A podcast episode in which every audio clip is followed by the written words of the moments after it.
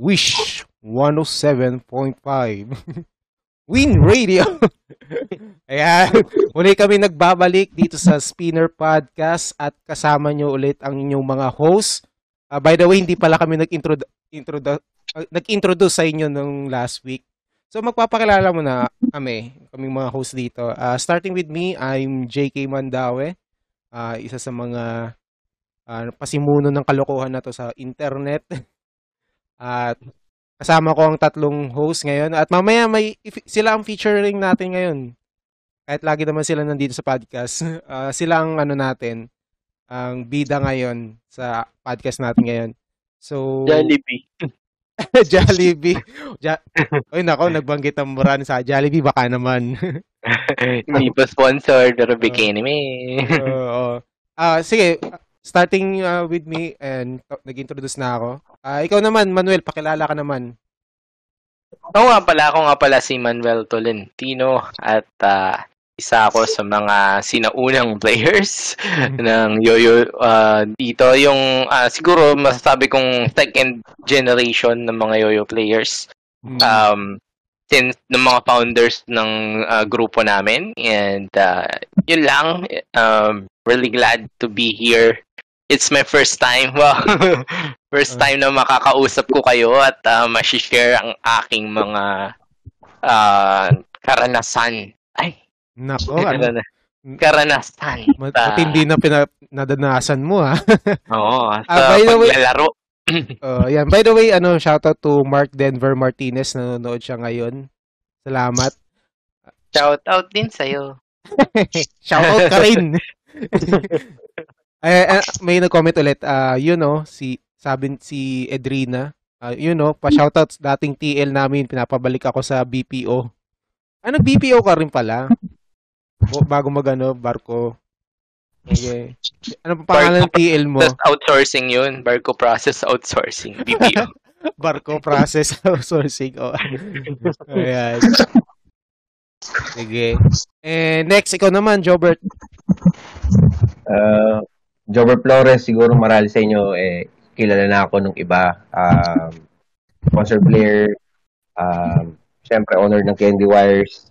Uh, nandito rin ako para may bahagi ko yung mga ka- kaalaman ko sa mga bagong players ngayon.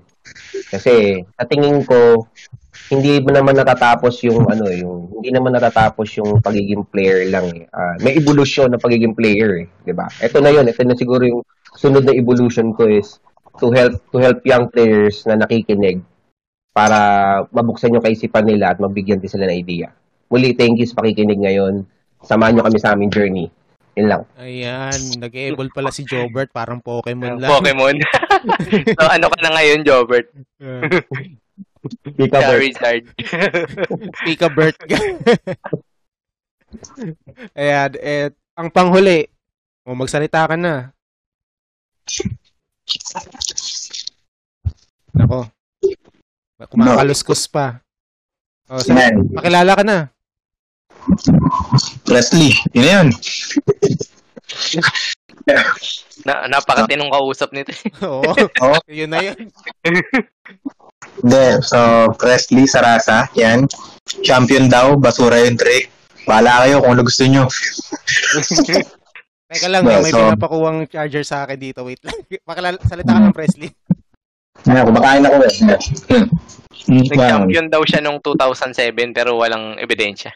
Oh, walang record sa ano yun. Sa Record. international com- committee ng yoyoing. Bahala ko yun. Hindi official. Pero may Ay. video po, may video. oh, may video Mhm. naman, may ebidensya. And by the way, pag-usap speaking of champion, pag-uusapan natin 'yan. Ah, kung nababasa niyo yung title ng podcast na 'to, ah, kung- during the live and also sa sa ano natin ulit sa ano ba 'to? Replay natin sa YouTube. Ito nagpapa-shoutout ng politiko. Wala, hindi Bawal yan, bawal. Bawal yan. Hindi, hindi kami bayad. Oh, hindi naman kami bayad ng mga yan eh. Ano yan? Okay lang yung mga company. Pag mga company, okay lang. Malinis yung mga yan. Pero pag mga politiko, bahala kayo dyan.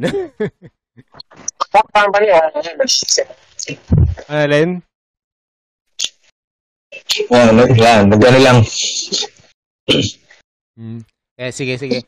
And bago tayo mag-usap sa topic natin is uh, promote muna na tayo ng mga dapat nating i-promote. Starting with you, ano, Presley. Okay, uh, Presley's Industries. Para sa pangangailangan nyo ng string, pads, gloves, etc. Message nyo lang ako dyan sa Facebook page, TikTok, or Shopee. Presley's Industries. Or scan nyo lang yung QR code or sa link na nasa description ni JK Mandawe. Ayan, Jeggy Mandawe. Inano, Pag-promotion ng paninda, no, parang ano, ang ganda ng pagkasabi ni Presley. Pero pag siya lang yung mag introduce ano na, yun na yun. Hoy, ba't kayo nagpapa-shoutout dito ng mga brand na dapat hindi banggitin? Ha? Ban yun eh. Nababasa nyo ba yung comments dito? Check nyo lang sa page. Ano ba yan? May 44 ba yan? Ay, Oo. Nako. Ibaban kaya natin tong nag-comment na to. Pwede natin, basta, baka ma... Ingat-ingat na lang kayo sa mga brand na yan. Ah, ikaw naman, Jobert, promote ka naman ng gusto mong i-promote. Siyempre, ah, candy wires, ah, strings. Ah, magkakaroon na uli, pero yung nga, depende pa rin kung ano mangyayari sa pandemya natin. Pero salamat po sa mga ano na nag PPM sa akin para umorder. Ginagawa ko rin naman po, pero yun nga, titingnan natin kung paano natin gagawin. Ginagawa ko ng paraan. Tapos, sa general nyo, syempre, paki-like na rin po, tsaka check nyo yung page namin sa FB, ah tsaka sa Instagram. Meron din po kaming talagang ano, ah, website, paki-check na rin po. At tsaka po, um, yun nga, kung yung mga, naano ko rin yung mga players na nakikinig ngayon, kung meron naman kayong katanungan regarding sa pag pag-yoyo nyo, hindi naman kasi ako active talaga madalas sa flip spin. So, pwede nyo naman akong mag-drop, mag, ano, mag-drop kayo ng PM sa akin or kung ano nyo gusto nyo ipa-check. Ah, titignan ko kung pag may time ako, ti-checking ko siya. Tapos, ah, nag-aano naman ako. Um, Nagre-reply naman ako kung ano yung mga katanungan nyo. So, salamat. Yun lang yung masasabi ko. Ah, basta padala nyo lang ako ng mga video kung gusto nyo ipa-check yung mga may tanong kayo. Tanong lang kayo sa akin. Thank you. Ayan. Salamat, Jobert. At uh, panghuli, ikaw, ah, Manuel. ah, Manuel Padilla. Promote mo yung bago mong movie, kung meron man. oo nga pala guys. So, uh, pinag masyadong pinaghirapan namin tong movie na to. Sobrang pinaghirapan. Oo, hirap na hirap na nga ako. Pero ayun, um, uh, like nyo lang yung page ko, uh, Manuel Padilla. Tapos follow nyo ako sa TikTok. Like nyo na rin yung mga video ko doon. Uh, ako si Manuel Padilla. And um, yung niluluto namin na hindi pa luto. na ano, uh, mag-open kami ng store soon. So, uh, watch out for that. And uh, pag available na siya, ilalagay na lang namin yung link. So, um, supportahan nyo sana. And pinaghirapan namin to. Ayan, salamat. Ah, Presley, by the way, ano, habang nagpa-podcast tayo, medyo ano, may background noise. So, kung ano, ah, habang di ka pa nagsasalita, mute ka muna para ano. Hindi rin ako mahirapan sa pag ano, re- ano ba to, sa pag-upload nung, ay, edit ko pa kasi yung mga ganyan eh. So, ano muna, Presley, mute mo muna. Habang wala pa. Wala pa yung cue mo. Sige. Eh, oh, may Mic ano ko ka- ngayon. yung mic, may word eh. Yan. And habang ginagawa mo yan, po-promote ko rin ng ating YouTube channel, ang Spinner Plus. Uh, li- like nyo lang yung mga video namin and also subscribe kayo sa channel para sa para ma-monetize kami. Yun naman ang pinaka-goal namin. At uh, syempre we ha- we have uh, upcoming projects eh dito sa channel and also uh, mga upcoming content also also may hopefully uh, magawa namin kung hindi ako tatamarin. And also promote din namin ang Spinner Plus official ah, ang sa TikTok. Ah, recently uh, ni-upload ko lang yung mga content ni Manuel doon. Pero mag mga upcoming content kami doon na ilalagay. Ah, Oo, Next week. sa- sasayaw ako ng toxic. ayun. Mga sikat na TikTok na kanta. Yan. That's it. ah, Spinner Plus sa YouTube and Spinner Plus official sa TikTok. Yun na. Follow nyo lang and subscribe nyo lang sa channel. And alright, tapos na tayo mag-promote. So uh, we will uh, talk about the topic for this week which is uh, about sa pagiging champion or specifically uh, yo-yo champion. So uh, kung hindi niyo napapansin, uh, mga ang mga host dito sa podcast is mga champion. Pera lang sa akin. Ako lang yung hindi nakapag-champion. mga ano lang ako nakapanalo ko ng uh, mga mini contest pero sa in terms of nationals or kahit regionals hindi pa ako nakano. And dito sa podcast, itong kasa- mga tatlong kasama ko dito is mga nag-champion na to sa itibang contest. Uh, si sabihin ko na rin na si Presley, etong si Presley Sarasa, uh, siya ang Philippine National Champion noong 2007 sa 1A division. And next is na, next naman si Jobert, uh, Philippine National Yo-Yo Champion noong 2009 sa 1A din. And lastly, si Manuel, maganda tong ano niya to eh, yung napalanunan niya eh. Uh, champion siya sa Blazing Teens noong 2010 at hindi lang siya basta champion. May naiuwi siyang ano, cash prize nung time na 'yon. At so, saka ano, ay sige mamaya na. parang may, sige mamaya na. Parang ano ah, may, may ano, may may naiuwi ka ba nun? Si ano ba 'yon? Si Mini. Ano, ah uh, sige, i-spoil ko na ano, na ano lang may libreng hug galing kay Mimi. Ayun, yun ba pala. Sige, mamaya, ikwento mo yung ano niya, mga kwento Shoutout na rin kay, ano, kay Benedict. Uh, si Benedict kasi kay Marco naman siya nakayakap nung ano, panahon na yun. Ay, alam ko si MJ nun eh. Sabi niya, ano pa hug Marco? Sinabi niya nung time na. Nandun si Mini sa harapan niya, tapos hindi pa si, si kay Mini nag-request. Oo nga. Napagkakalataan eh, eh, si Miji eh. Kaya, ah, sige. Huwag na natin siyang ano yun. Uh, basta shoutout din kay MJ. Uh, Sana ah, makapag-comment ka na. Ayan. And, sige, uh, so, dahil uh, itong mga kasama ko mga champion, uh, they're going to share the stories how they, ano to, how they achieve their goal na manalo sa isang contest. Lalo na, matawag na champion. And uh, kung uh, siguro siguro pinaka-common sa story nilang tatlo is that hindi lang sila uh, nag-success sa mga unang uh, contest nila. May pinagdaanan din sila na I think lahat makaka-relate. Kasi ang pagsali sa yo-yo contest, hindi ka naman basta-basta mananalo agad unless kung may talent ka. Pero kung wala kang talent, I don't think na ano eh, that's the end eh. May ano may maraming way para maging champion. And hopefully sa mga nakikinig is maging inspiration to sa inyo and mag, maging at kayo naman ang mga susunod na yo-yo champion natin dito sa Pilipinas. So, unahin natin yung uh, um, unahin natin dito si Presley, siya muna unang magkwento kasi chronologically uh, siya yung unang nag-champion sa kanilang tatlo anong 2007. So, at nag-start din siya nung mga 2003 mag-yoyo nung during the Super Yoyo campaign. So, uh, Presley, ano ka na? Hmm. Magkwento ka na. Anong gusto mong i-share dito sa podcast natin? Kung paano ka naging champion or ano pa yung mga nangyari sa'yo before ka mag-champion? Ah, sa mahabang biyahe yun bago ako naging champion. So, 2003, yan yung kasikatan ng Super Yoyo. So, bago naman akong, bago naman ma-introduce sa akin yung Super Yoyo, naglalaro na ako dati kasi yung lolo ko gumawa ng yoyo gawa sa kahoy ng bayan. Minahana pa ito, no? Alam, alam, Manuel? Minahana niya pa ito sa kanyang lolo. Oh. uh, may galing pa pa sa lolo yung ano kwento ni Presley. Oo. Parang anting-anting eh, no? Sige, tuloy mo lang, Presley. So, yun. Doon ko, doon ko unang, uh, ano yung yoyo. Parang nagka-interest. Tapos gumawa siya ng yoyo gawa sa kahoy ng bayabas. Then, Kala ko yung nung, sa bayabas mismo. Eh. sa Hindi, yung kahoy. Uh, so, mas nagka-interest ako sa pag-uukit kaysa sa pag-yoyo that time. Ah. Uh, so, Oo eh, kasi yung sipin mo yung kahoy na gawa niyang laruan. Mm. Then, so, nagkaroon ng mga ano, yung mga yo, yung auto return, mm. umiilaw.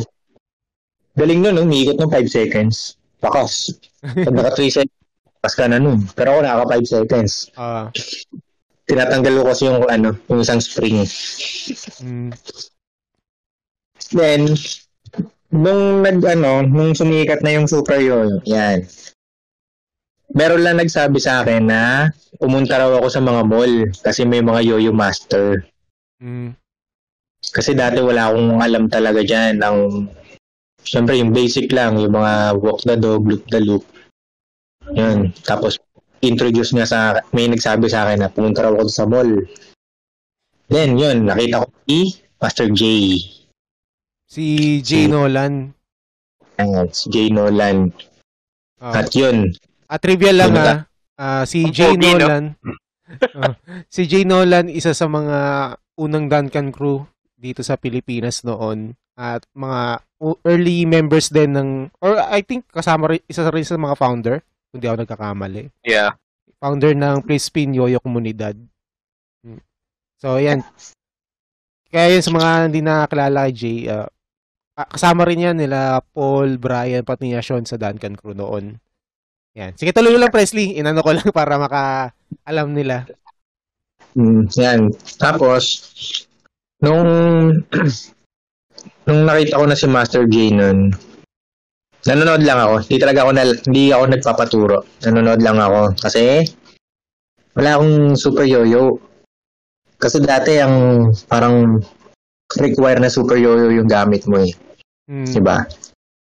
Yun yung requirements dati sa super yo-yo campaign. Hmm. So, ito, bumili ka ng super yo-yo, etc. Eh, wala, wala tayo nun. Wala, wala tayong budget nun eh. Lalakad nga lang tayo papuntang mall eh. Hmm. Since mabait si Master J, tapos may nakilala akong bata, pinapahiram niya ako ng branded na super yo-yo para maturuan ako ni Master J. Hmm. Kasi mahal lang yo-yo noon eh. So, 500 pesos yung ano, yung bearing. Oh. Eh, nung panahon na yun, ano na eh, parang 1,000 na sa atin ngayon yun. eh. Oh. So, nod-nod lang ako. Ang yoyo ko lang nun, yung tig 50. Pag nabagsak, basag. Hmm. Inintroduce, sinabi sa akin ni Master J na meron daw sa SM. Ayun, sabi ko rin yung mall. Okay lang naman siguro. no? Okay lang yun. Hmm. So, lumipat na kami ng ibang mall. Tapos yan, na pagkatapos nun, Diyan na, nadala na ako sa ano, sa Maynila. Dinala ka nila sa Maynila. Mm, hindi, yung kumbaga sinabi nila na meron din dito. Yan. Tapos noon, ah, nasabi nila na magkakaroon ng contest sa SM Bacoor. Yan. Hmm. Ang premyo, mountain bike. Hmm. Kaya ako nagpursige practice noon kasi gusto ko magkaroon ng bike. Ah, Nanalo ka ba? Siyempre, hindi. yun yun eh. Yun yun talaga yun. eh. Sige, anong ano? Yun yung pinakaunang contest mo yung sa SM Bacoor. So, palagi ko, oo, yun, yun. Ah. Yun talaga. Tapos, ah, anong naging place mo doon? Parang di ako nakapasok ng finals nun. Ano, alam, ano pa lang yata yun eh, super yo-yo, ano, super level pa lang. Hangga- um, parang basic level to super level. Ganon. Super level competition pa lang, parang ganon. Hmm. Kasi ano yung dati eh, kumbaga, sa unang contest nila, basic lang. Pag nanalo ka, pwede ka nang sumali sa susunod na contest, super level naman. Hmm. Ganun yung contest nila dati pataas ng pataas yung level. Hmm. Ah, pasok nun. Buti nakayanan mo yung level na yun. Mm. Pero ang gagawin mo doon, kunyari, kasi hindi ako nakasali nung unang contest sa Maynila yata ginawa yun. Ah, okay. Ang gagawin mo, bago ka makapag-register, magpe-present ka muna dun sa isang yo-yo master na nasa gilid ng stage. Ipoprove mo na kaya mo na yung 10 basic tricks. Ah, okay. Buti Bago may ganon sila. Ah, sige. Mm. So, pag hindi ka nakapasa doon, hindi ka makakasali dun sa contest sa mismong araw na yun. Hmm. So, ganun kahirap yung contest dati. Hmm. At mahigpit yung ano nila doon na parang konting mali. Tanggal ka or sablay na. As in, So, meron ka- mahigpit talaga sila noon. Mm, so meron ka lang dalawang chances yata o dalawang sablay. Pag sumablay ng beses, wala na. Ganun. Okay, okay.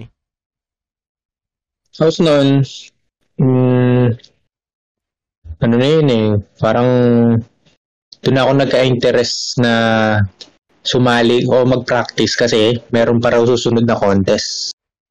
Mm. So, ay inisip ko noon, sana maka manalo na ako para makuha ko ng bike.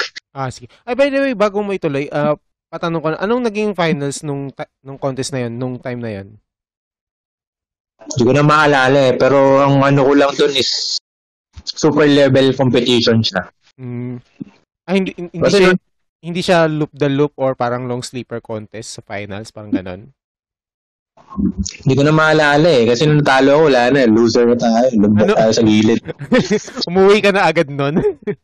Hindi naman, pero parang, alam mo yun, siyempre talo ka eh, parang nawala ka ng interest, ganun. Ah, Nawala ka ng, oh, siguro, parang hindi naman, alan na Len. hindi naman ako umuwi agad. Mm. Parang, yun lang, pakiramdam mo loser ka, ganun. Mm. Ta- okay. Tapos yun, Sige, tuloy mo yung, ano, yung sa sumunod na contest. Nakalala ko na yung sina Gerald, yung mga ganun. Ah, kakilala ko na rin si Kyle noon. Hindi ko maalala kung nakapasok si Kyle noon. Pero, basta naalala ko lang, loser ako noon. Loser. Bata. Ah, Tapos bata. Tapos yun, sinabi na nilang, yung nga, may parang grand finals. Yung, sa SM Mega Mall yun, yung ah. is 30,000. Oh, 30,000. Oh, laking premyo nun. Ang matindi doon, todo practice ako. Oh. Akong super yoyo. Hindi rin ako makakasali. Buti na lang, pwede yung manghihiram ka muna ng super yoyo bago ka makasali. Mm, So, inalaw naman nila yun doon sa SM Mega Mall. mm, Ayun, pagdating nung finals, mm. Ano, ano na Presley? Parang naputo. talo pa rin finals. Talo pa rin. Pero nakapasok ka, yun yung ano doon. Parang siguro masasabi natin malayo na rating mo nung time na yun. Hindi rin eh, kasi parang parang ano siya eh, parang may qualifi- qualifying round muna. Hindi ko Ah, maalala kung na- Yung hyper level Basic ba? to hyper. Basic, basic to hyper, kailangan kompletuhin mo. Mm, Oo, pero nakapasok ako doon. Sure naman ako doon. Pero ang dami namin noon, mahigit 100 yung competitors noon eh. Oo, kasi sobrang ano nun eh, popular ang Super Yoyo nun eh. And sabihin nating mahirap yung contest, pero kahit sabihin 100, oh marami na yun. That's a big number during that time. Big- Sobrang tagal, medyo limot ka na eh. Naalala ko lang doon, ang host si Michael B. Oh! Ano pala siya doon? Kasama din pala sa campaign na yon noon. May budget talagang ano nun ah. Mm, ano ba yun? Smarty Toys nung time na yun.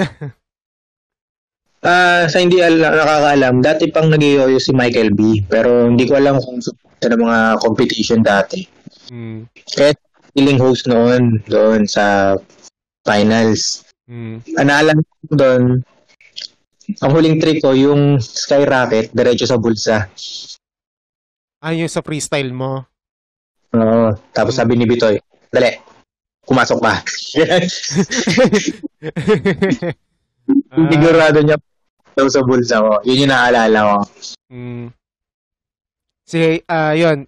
After nung Super Yoyo na yun, ah paano ka na ano, napunta sa flip spin? Ah, yun na yun, yung mga nakilala mo doon sa Super Yoyo nung pagsali mo.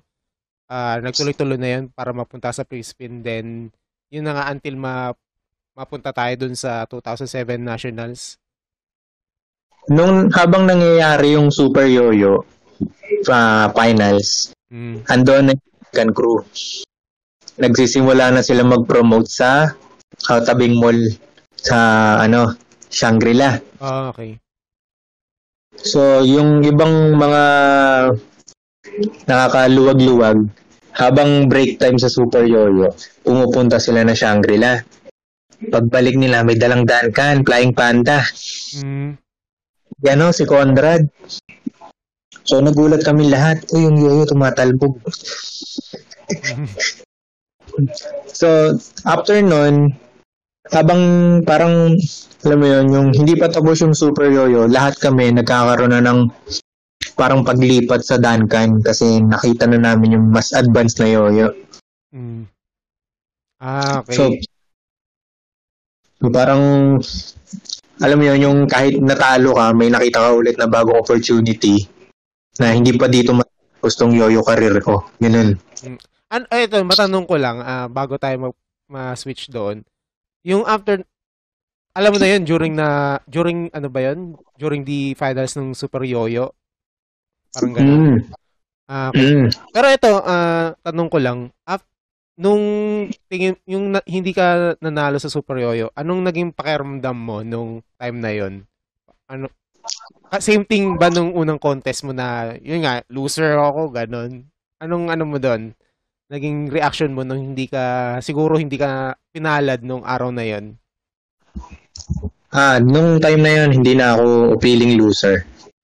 Mm, Ah, kasi ako na, uy, kaya ko pala. mm, Halo, pero kaya ko. mm. Ano, anong naging place mo nun, yung sa Super Yoyo? Natatanda mo pa ba? Hindi ko na, wala, wala akong nakuwang kung pang ilang place eh. Kasi nga, sobrang dami namin eh. Mm. Pero for sure, ako sa top 20 or top 30, ganun. Ah, okay, okay. Sige, sige. Ma- para hindi humaba. Yun, ah, sugo- siguro after nung sa Super Yoyo, yun, nagtuloy-tuloy ka sa flip spin and ah, anong, anong nun? Anong kwento mo nung during the ano, Philippine National Yoyo Contest nung 2007? Yung mga previous nationals ba, ano bang nagiging place mo? Yan. Anong ano, nung nagsimula yung national contest, sumali rin ako nun, yung kauna-unahang Philippine National Yo-Yo Contest. Ah. Talo rin. Ayun. So ako ng finals. Kasi ang qualifying round nun is yung compulsory trick. Mm, Ngayon, nagawa ko siya lahat. Halos, hindi naman perfect, pero wala ko may sablay ako doon. Pero nakapasok ko ng finals. mm, Siyempre, talo. Pero ang na, ang naging ano ko kasi doon na kung bakit hindi ako sumusuko, every contest nag improve ako. Ah, okay. Kasi ang ginagawa ko every contest, tinitingnan ko paano ako natalo. Ah, Hindi ako mm, ko tinitingnan bakit ako natalo. Okay, iba kasi yun eh. Medyo Ah. malalim pero tinitingnan ko paano ako natalo. mm, So, yun, yun, ang inoobserbahan ko. Wala akong pakialam doon sa nanalo kung tutusin eh. Tinitingnan ko paano ako natalo. mm, Yun. After nun, dumaan yung 2000... Kasi 2004 yung unang contest eh. mm. Tapos sumunod yung 2005. 2005. Mm. Sumali ulit ako nun kung di ako nagkakamali. Oo, sumali ako nun. Hindi, teka. 2005 yata yung walang nuts eh. Eh, 2006. 2006. Oh, 2006. 2006 na yun. Mm. So 2005 hindi ako hindi pala ako sumali nun. Nanood lang ako. Ba't di ka sumali nun? Anong meron? Ayun yata yung time na kinuwento mo na parang naglaylo ka ng konti sa yoyo. Yun ba yun? Hmm, parang gano'n. Tapos tinignan ko kasi ano ba ang ano ang skills ng isang ah, champion. Mm. Kasi kapag competitor ka, hindi mo sila makita eh. Nakapokus ka sa sarili mo eh. Mm. Diba? Pero kung audience ka, may chance kang mapanood sila kung paano sila mag-prepare, pa- ano ginagawa nila bago sila umakyat ng stage. Mm. So, nag-observe ako dun sa mga mas magagaling sa akin. Mm. Yun ang ginawa ko. Observation lang talaga. Mm. Then, gawa nga nung wala namang ano, wala namang 2006. So, mahaba-haba yung parang pahinga. yun yung nag improve ta- nagde-develop tayo ng sarili nating style. Kasi, syempre, hindi naman may iwasan na pag baguhan ka, nangungopia ka muna ng trick eh. Mm. Then, yung nung time na yun, yun na yung nagde-develop tayo ng sariling style, kahit na sabi natin, inspire siya kay Johnny De Valle, Mm. pero nag-develop na tayo ng sarili nating technique. Mm. At, ah, ang iniisip ko nun, paano ko tatalunin si Johnny De Valle? Ah, okay. Ah, so bali, ang pinaka-goal mo nun na siguro ah, parang challenge mo sa sarili mo is parang paano talunin yung player na hinahangaan mo. World champion na. Oh, World champion. level. Oh, world level. Ah, buti kinakaya mo yung level na yun ah. Oo. Ayun. Ibang level na yun, no? Baka di mo makaya. Ay, One troop. Kung may troop na, may troop na naman, bibilangin natin.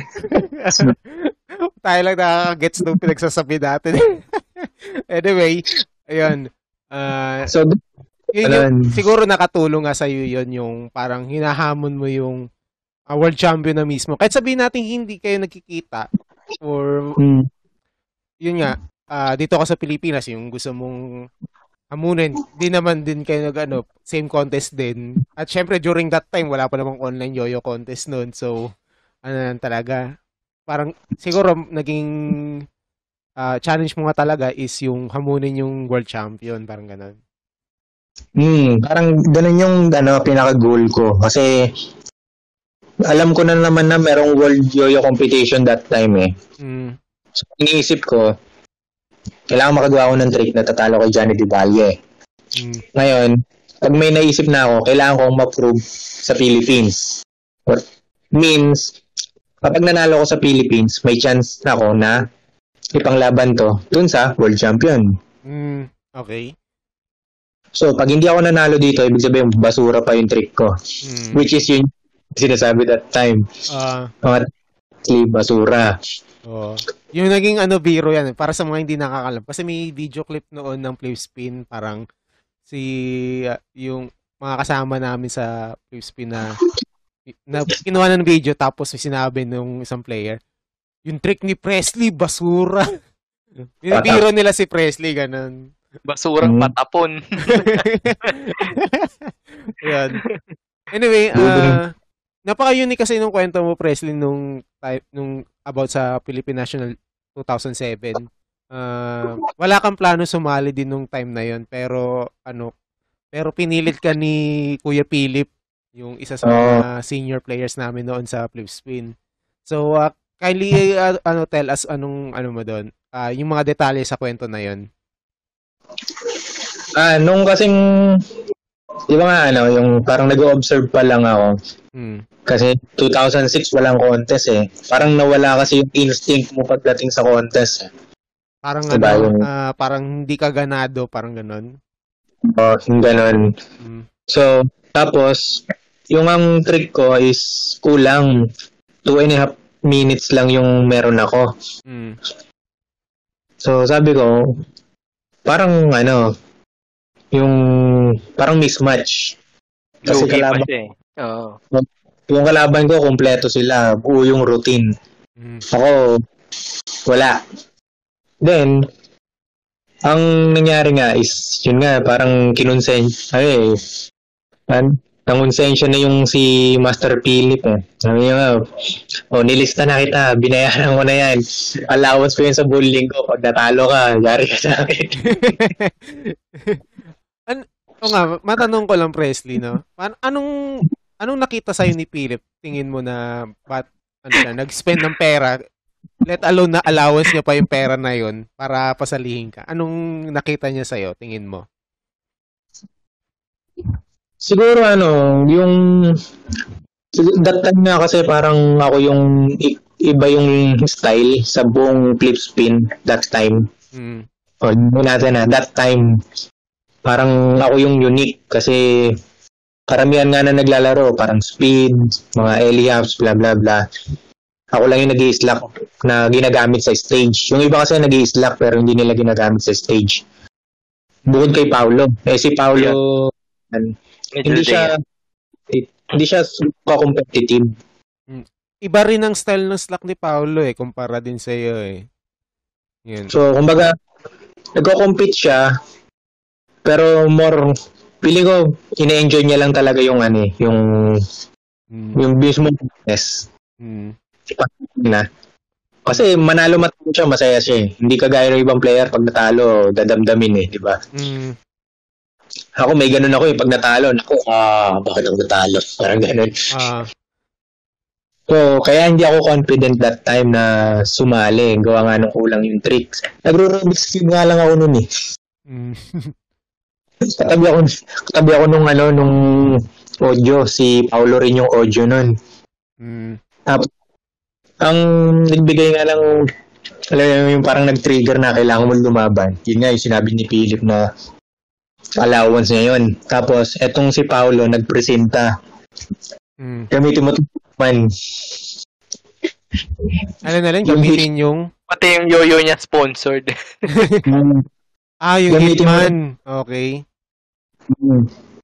Oo, oh, kasi sa mga hindi nakakaalam, wala akong matinong yoyo nun. May nagbibigay ng dankan sa akin, sira. Aayusin ko lang. Yoyo po niya dati yung ano, yung flying panda pag nabasag.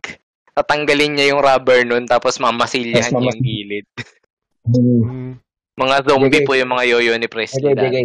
Ano, ano, ano, Bert? Pwede ba, pwede ba nating i-relish yung, sina, yung nangyari na yun na, eto ah, i-emphasize ko lang. Yung ginawa ni Presley na kumuha siya ng yoyo na hindi kanya, Ah, pinahiram siya. Napakahirap yun kung hindi ka nagpa-practice talaga. ah, oo. Kasi siyempre, mahirap yun. Kasi, Kaya, ano eh, hindi ka sanay gamitin yung yoyo na yun eh. oo, kahit na napakaganda ng yoyo yun noong time na yun, napakahirap yun. Kasi kung ano yung pinapapractice mo na yoyo, dapat yun na rin ang gagamitin mo sa contest. Mm. Para hindi mababago yung laro, yung play. So, sobrang ano ako doon, mind blown ako doon sa nag yung sa ano nga, kakaiba nga yung nangyari talaga sa kanya sa pilitan. Kasi sabi nga, so, kahit pagkabisado mo talaga yung ano mo, yung galaw mo, mag adjust ka na lang ng konti. Sa kanya talaga, master niya yung ano niya, eh, tricks niya eh. Kulang nga lang, pero master pa rin niya. Mm. Hmm. Sige, ah, Presley, tuloy mo lang yung paano, yun, nandun ka na, na sa stage. Uh, nagyoyoyo ka na. Ano, how, ano yung nararamdaman mo nung time na yon? Ah. Tuwing nakakita ko ng stage, ang iniisip ko talaga, ano eh, Hmm. ah, kailangan, um, galing din to kay Bruce Lee, okay, sabihin natin, kasi paano ako, na, lumabas na yung mga Bruce Lee. oh, baka may Da Vinci pa yan mamaya. Sige, tuloy mo lang, Presley. kasi, ang sabi ni Bruce Lee, isipin mo kung ikaw ang pinakamagaling hanggat di pa natatapos ang contest o ang laban.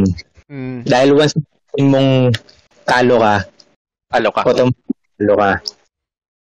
Yun yung sinabi niya. So, syempre, pwede nating interpret ng paiba-iba yun eh. Pero, ang pagkakaintindi ko doon, tama naman, dapat isipin mo, ikaw muna yung pinakamagaling na aakyat dun sa stage na yun. Ibigay mo yung pinaka-the best mo, yung pinakakaya mo. Kasi kapag na-prove mo yun that day, yun na yun eh. Di ba? Mm. Hindi pwede repeat yun eh. Wala nang, oy, sandali, ulitin yung music, sumablay ako. Walang ganun. So, kailangan, ang mindset mo agad, I'm the best. Mm. So, ganun. Kasi yun lang yun eh. 3 minutes lang yun eh. Kailangan mo lang maging pinakamagaling sa loob ng 3 minutes. Di ba? Hindi mo naman pinakamagaling sa buong 24 oras. Doon lang sa 3 minutes. I see. So, sinet, so, sinet ko yung utak ko yun na sa 3 minutes na to, ako ang pinakamagaling sa buong mundo. Parang ganon. Mm. Which is, which is the best mindset para sa akin kung isa kang competitor. Ako eh, Kasi pag, ah, sige, tuloy lang. wag mo lang siyang dadalhin sa pagbaba ng stage kasi ibang na yun. Oh. Sa Yun, labas mo yung yabang mo pas hanggat nasa stage ka. Mm. okay lang yan. Gawin mo lahat. Kahit, kahit ikaw ang pinakamayabang sa stage, okay lang yan. Pero pagbaba mo ng stage, dapat wala na yun. Sa stage lang yun. Mm. So, yun lang ang inisip ko noon. Dapat ako ang pinakamagaling sa araw na to. Mm. O, a- ako i-agree dyan sa mindset na yun na ano. Par- kasi Mm. parang ano yan eh. Ah, parang sasaba ka sa gera, pag inisip mo ng talo agad, matatalo ka na agad sa gera na yun eh. Yun yung Hmm. ano eh. Kaya, para, kaya maraming nagfe-fail pagdating sa contest na, ay, ganito, ah, na-intimidate sila sa mga players, parang ganun. Iisip agad eh. Para siguro nga, para yung way of think, ganung way of thinking na sinasabi mo, Presley, para hindi ka masyado ma-intimidate. Kasi during that time, may mga magagaling din naman. At sabi- mm, So, ayun nga, ayun, next na tanong ko naman sa'yo, Presley, ano, anong, ano, ina-expect mo na ba na mananalo ka ng time na yun? And, ano yung naging reaction mo nung in-announce yung nanalo? that time, ah hindi ako confident. Gawa nga nung thir- 30 seconds doon, tapon eh. Hmm. Pero ang inisip ko doon, do- yung nga, di ba sabi sa'yo, inisip ko ako yung pinakamagaling. Lalaban ako kahit kulang, kulang yung tricks ko. Gawin ko yung pinaka-best ko. Hmm. Then, nung announcement na, kinakabahan ako. Hmm. Ako ng CR during announcement. Dapat CR, oh, sige. Seryoso, nasa CR ako habang nag-a-announce sila doon. Tinawag yung pangalan ko, nasa CR pa ako. Ano yung naririnig mo, yung announcement habang nasa CR ka? Oo, kasi medyo malapit lang dun sa mismong venue yung CR. Sa ano yun eh, sa DOT, tama ba? Apartment, eh. Oh, di- Oo, Ah, sa sa di- natatandaan ko yung, sina- yung in-announce talaga, talagang wala siya doon. mm, Mm. Tapos alam ko eh. Totoo yung sinabi ni Presley. mm. Nandun ako eh. Pagpasok ko ngayon, nagsisigawan sila.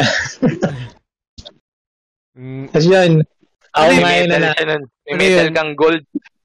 Hmm. ano yun, yung narinig mo na yung pangalan mo, ka lang lumabas ng CR, gano'n? Oo. Ano yun talaga? So, parang- sobrang kabado, mas kabado ka pa nung time na yun, yung announcement na kumpara dun sa stage? Oo, mas kinakabahan ako during announcement kaysa sa ano, during competition. Mm. Kasi yun, eh, nalaman yung resulta nung ginawa mo eh. Ayun. O, par- ano nga rin, parang the suspend is killing you eh, kumbaga eh.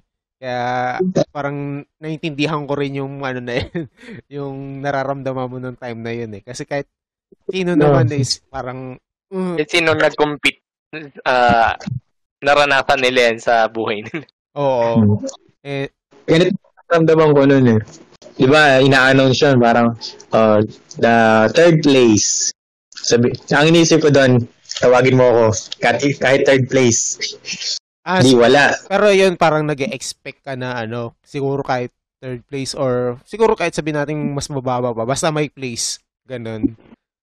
Tuwing contest, nag-expect, nag-ano ako, nag-aim ako ng parang place. Mm. na dapat first place. Kung hindi, at least top 5 or top 3. Ganon. Mm. Lagi ako may goal na ganon. Hindi pwedeng sana manalo. Hindi, walang ganon eh. Walang sana eh. Mm. Sige. Kasi, eh. So, nung sinabi yung third place, nako, eto na. Tingnan natin kung nasa second place. Nung binanggit yung second place, sabi ko, okay, talo na. Parang ramdam ko. Kasi nga may Walang- sablay Lumamang ka ng isang trapeze. yun isang trapeze. Dun, walang sama nung loob ng second place. Ah, si Banggitin ko na lang din ah, si Joseph Hunsay which is para sa karamihan eh siya yung parang ano eh ah, Hmm. nagro-root yung maraming players sa kanya na manalo eh during that At saka siya rin po yung nanalo ng 30k nung pinakaunang Super Oo. Yo-Yo competition, And no? fun fact, siya yung unang ano, yo-yo champion dito sa Pilipinas. Naka panalo siya ng 30k dun sa Super Yo-Yo contest eh. So, yung, Pero, wait. Oh, ah. ano na Presley? Di ko alam kung totoo yung kwento, pero may kinuwento lang din sa akin. Di ko alam kung totoo. Kasi yung nangya, naging resulta ng 2007, replicate siya ng Worlds 2003. Mm. So, ano yung idol? Kasi idol ko si Johnny De Valle. Yung second place, idol niya si Brent Dillinger. In third place, ang idol niya ay si Miki Ryuki Suzuki. Ah, Mm. si Jam. Di ba? So parang na-replicate siya dito sa Philippines nung nangyari yung 2007. Ang kwento sa akin, di wala kung totoo ah, first time daw ginamit ni Johnny De Valle yung Hitman on stage. Oh, Ano, Lin Words Fury kasi 2003. ginagamit niya. Mm. Totoo yan, So, totoo yan kasi nabasa ko yung ano niyan. Nab- Nabasa ko yung parang interview sa kanya. Totoo yun. Do, sa, sa coaching nga, doon yung pinina-assemble yun. Dahil doon nila ilalabas yung hitman, yung bibenta nila. Ay, wait, ako. naalala ko din yung time na yun, yung sa World 2003. Bata pa rin din si ano doon eh, Johnny Del Valle. I I don't know kung around 14 to 17 ba siya nung time na yun. Mukha lang siya Oo, mature kasi. American eh. Mukha silang mature Hmm. tignan eh. Pero bata pa siya nung time na yun eh. Which is ano eh, ah, ano din, admirable din eh. Ikaw, ah, So, by the way, Presley, ilang taong ka na rin pala nung ano, nung nanalo ka ng 2007? 15 or 17, gano'n. Mm. So, hulaan nyo na lang kung anong edad niya. kung anong edad niya ngayon. Ayun. So, um, nyo, same thing. First time kong ginamit yung Hitman on stage. Mm, Diba? Sobrang replicate. mm. Oh, signature yo-yo din ni Johnny. Although, Mm. ano, yun nga, siguro dahil ah, idol mo rin siya eh. At siya yung Yeah. ano mo rin, ini-aim mo na makalaban o talunin. Yun. Yan, yun yung siguro yung mga- isa sa mga factors kung bakit na sungkit mo yung ano, national ah, champion. And Ah. ah, tanong ko lang Presley, syempre ano, I think ano naman yung yung ma- magulang mo hindi naman siya sobrang boto sa pagyoyoyo. Anong naging reaction nila nung nanalo ka ng ah, nationals nung time na 'yon? Wala, hindi, nam- hindi ako ano eh, hindi ako ma-share sa family eh. Parang, umuwi lang ako, ito, may medal ako, ganyan. Tapos, pinakita ko lang. Tahimik lang. Tahimik lang. Ganun lang. Walang Sa ano. school ba nagkaka-medal ka, Presley? Ano, yung elementary, ano, may honor ako hanggang grade 3. Tapos nung high school, ano, most responsible student, nung awarding day, nag-cutting class ako. Magaling, responsible nga. Pero, um, mat- matanong ko lang, no, um, kailangan ba matalino ka para maging magaling kang magyoyo? Hmm, tingin ko hindi kasi different types of skill siya eh. Mm, Kasi ako, hindi ko masabing matalino ako eh. Kasi nga, most, more on physical activities ako kaysa sa ano eh, yung, ang tawag nila, academics, ganun. Nagpapasa ako ng periodical test ng pangalan lang nakasulat eh. Anyway, Manuel, Manuel, mer- meron akong ano dyan. Meron Ah. akong theory dyan eh. So, sabi ko nga, may, may two types of player naman eh, na ano, di ba meron yun lang gagaya lang ng ano, di ba? Kung ano yung, kung ano yung uso at yun ang nilalaro sa stage. Meron din yung nakikreate. I think between the two of those two players, yung, yung, crea- yung nakikreate, yun ang may utak eh. Sorry ah. Hindi ko alam, pero mas creative yung mm, kung kailangan mo ng ng utak talaga sa pag-create eh. Ewan ko lang, siguro kailangan din ng sipag siguro, pero mas madali kasi mag-create kung pinag-aaralan mo yung isang bagay. Ang pagiging matalino naman, para sa akin choice yun eh. mm, Hindi yun, in, siguro, talent or, or inborn, pero kung pipiliin mo maging matalino ka, tatalino ka talaga. mm. Ay, yun, yun yung comment ko dun. Eh, parang ganito yan, Presi. Tanungin kita. Mas masipag ka mag-aral pag sa yoyo, pero pag academics, hindi masyado. Parang ganun ba? Mhm. Parang mas nerd ka sa yoyo kumpara sa eskwelahan.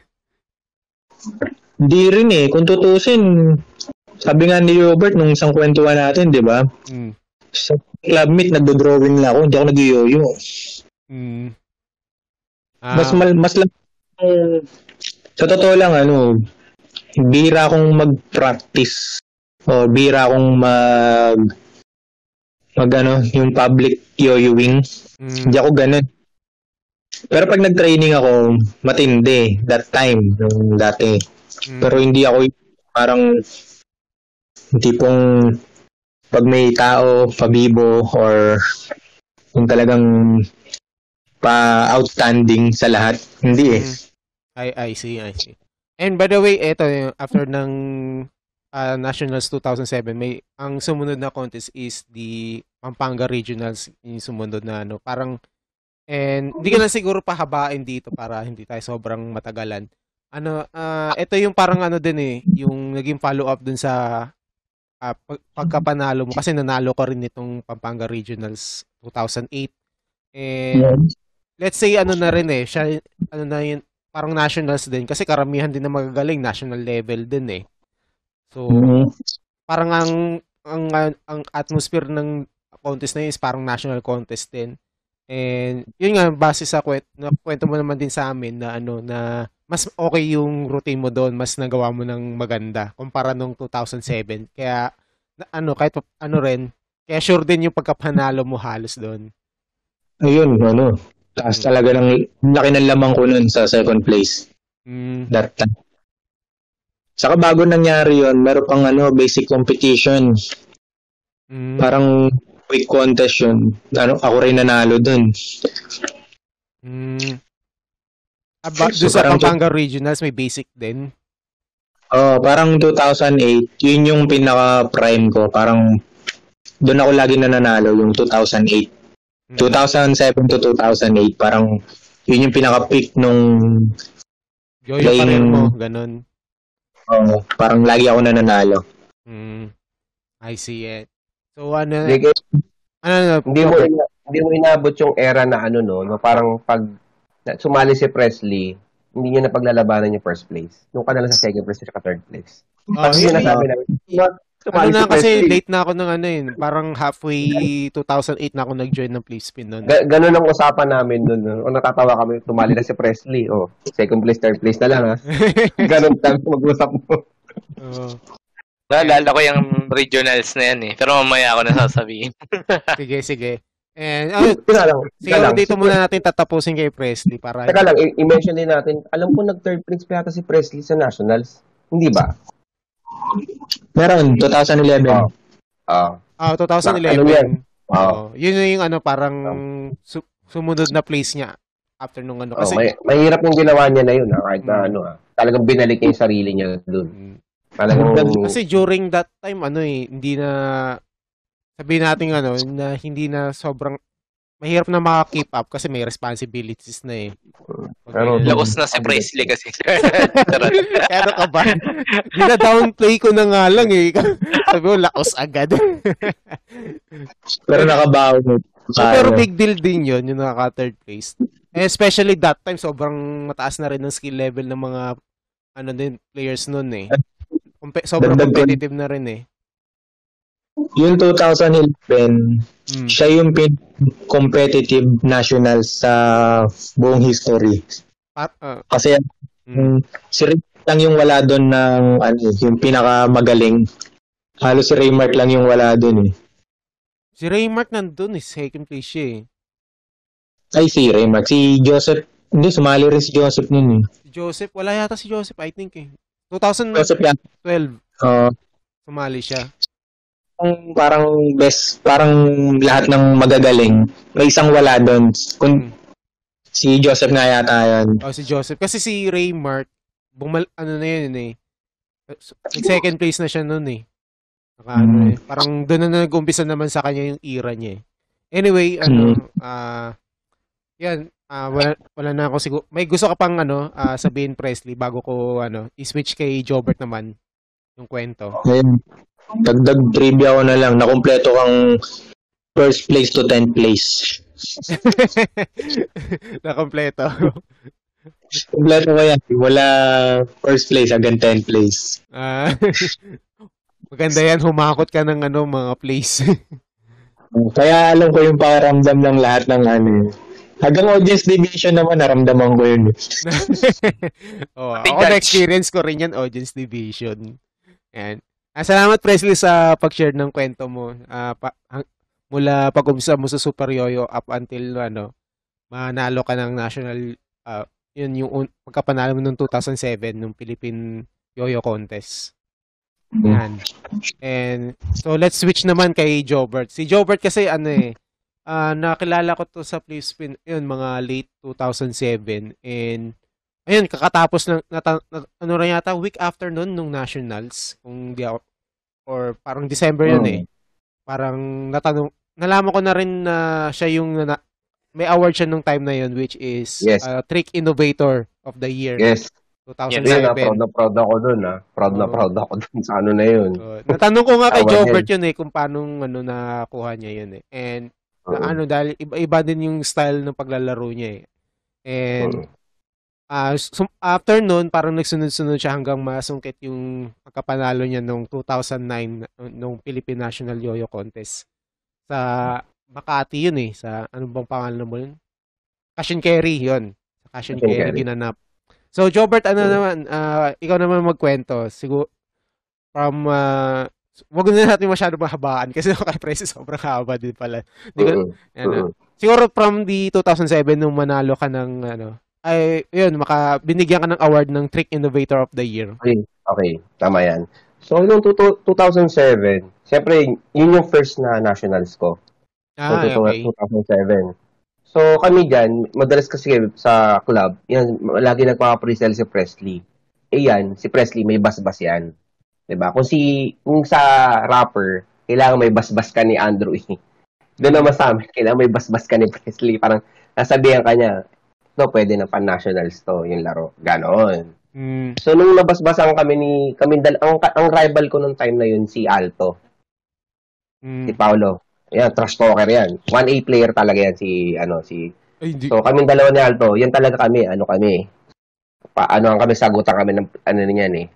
So anyway, nung, nung, nung 2007, yun yung unang pasok ko sa, ano, sa, la, pero syempre, newbie ka, gusto, mo- ang, ang aim ko lang naman nun, makapasok. Ay, matanong ko lang, Jobert. sa Kailan ka Mm. nag-join ng flip spin noon?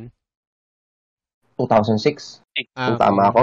Mm, Six, kasi 2006 nasa ano tayo nun, sa Tobis, sa may Oo. Glorieta. mm. Glorieta, oo. 2006. Sige, tuloy. Oh, yan yun. Mm, yun ngayon.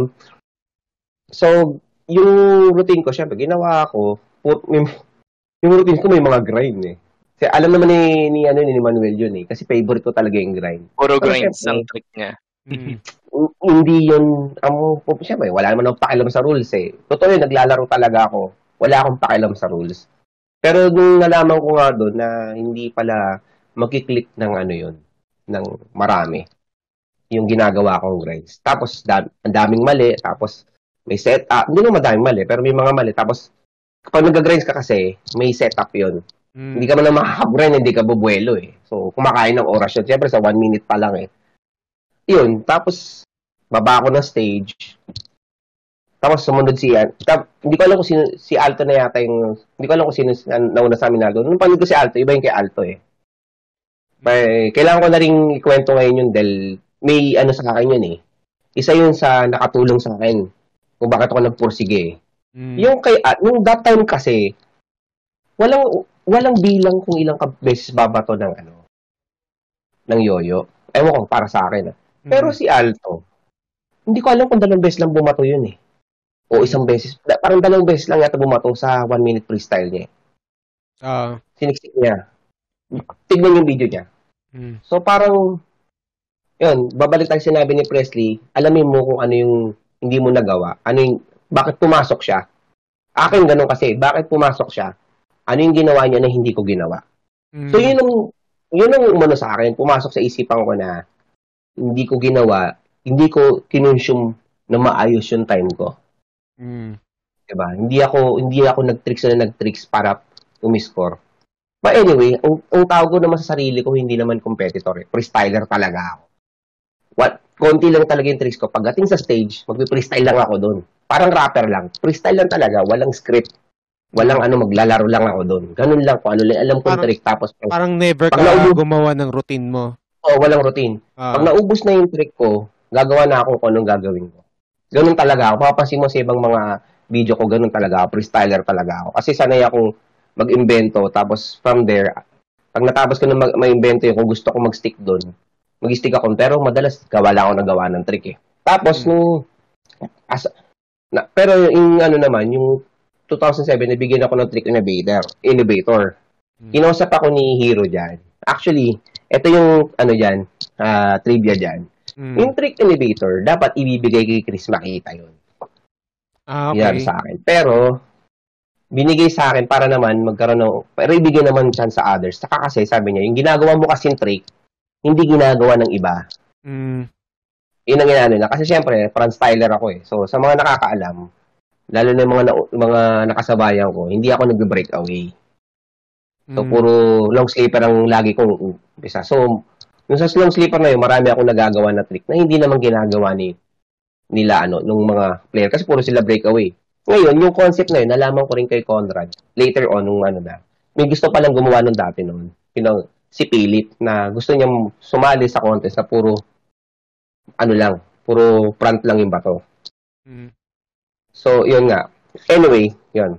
Nung 2000 ano na, ano ba sumunod na year? 2008.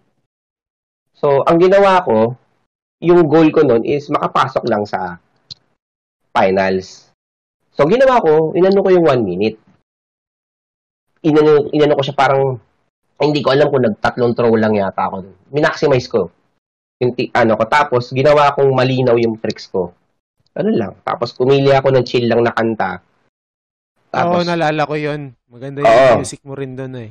Ah. Oo, yung eh, nalimut yung git- yung guitarist ng ano yun ng ah, pangalan niyan, yung kumanta ng Kalini, Kalini, Red Hot Chili Peppers, Mm, okay. Proshanti, Jan Proshanti. Anyway, tapos ah hin- hindi ko ni-expect yun nga, gusto ko lang pumasok pero hindi ko naman hindi naman ako nag-expect. So nung ano, Ay, after second nung place ka ba nun or third? second. Second. Ah, Ito okay. yun.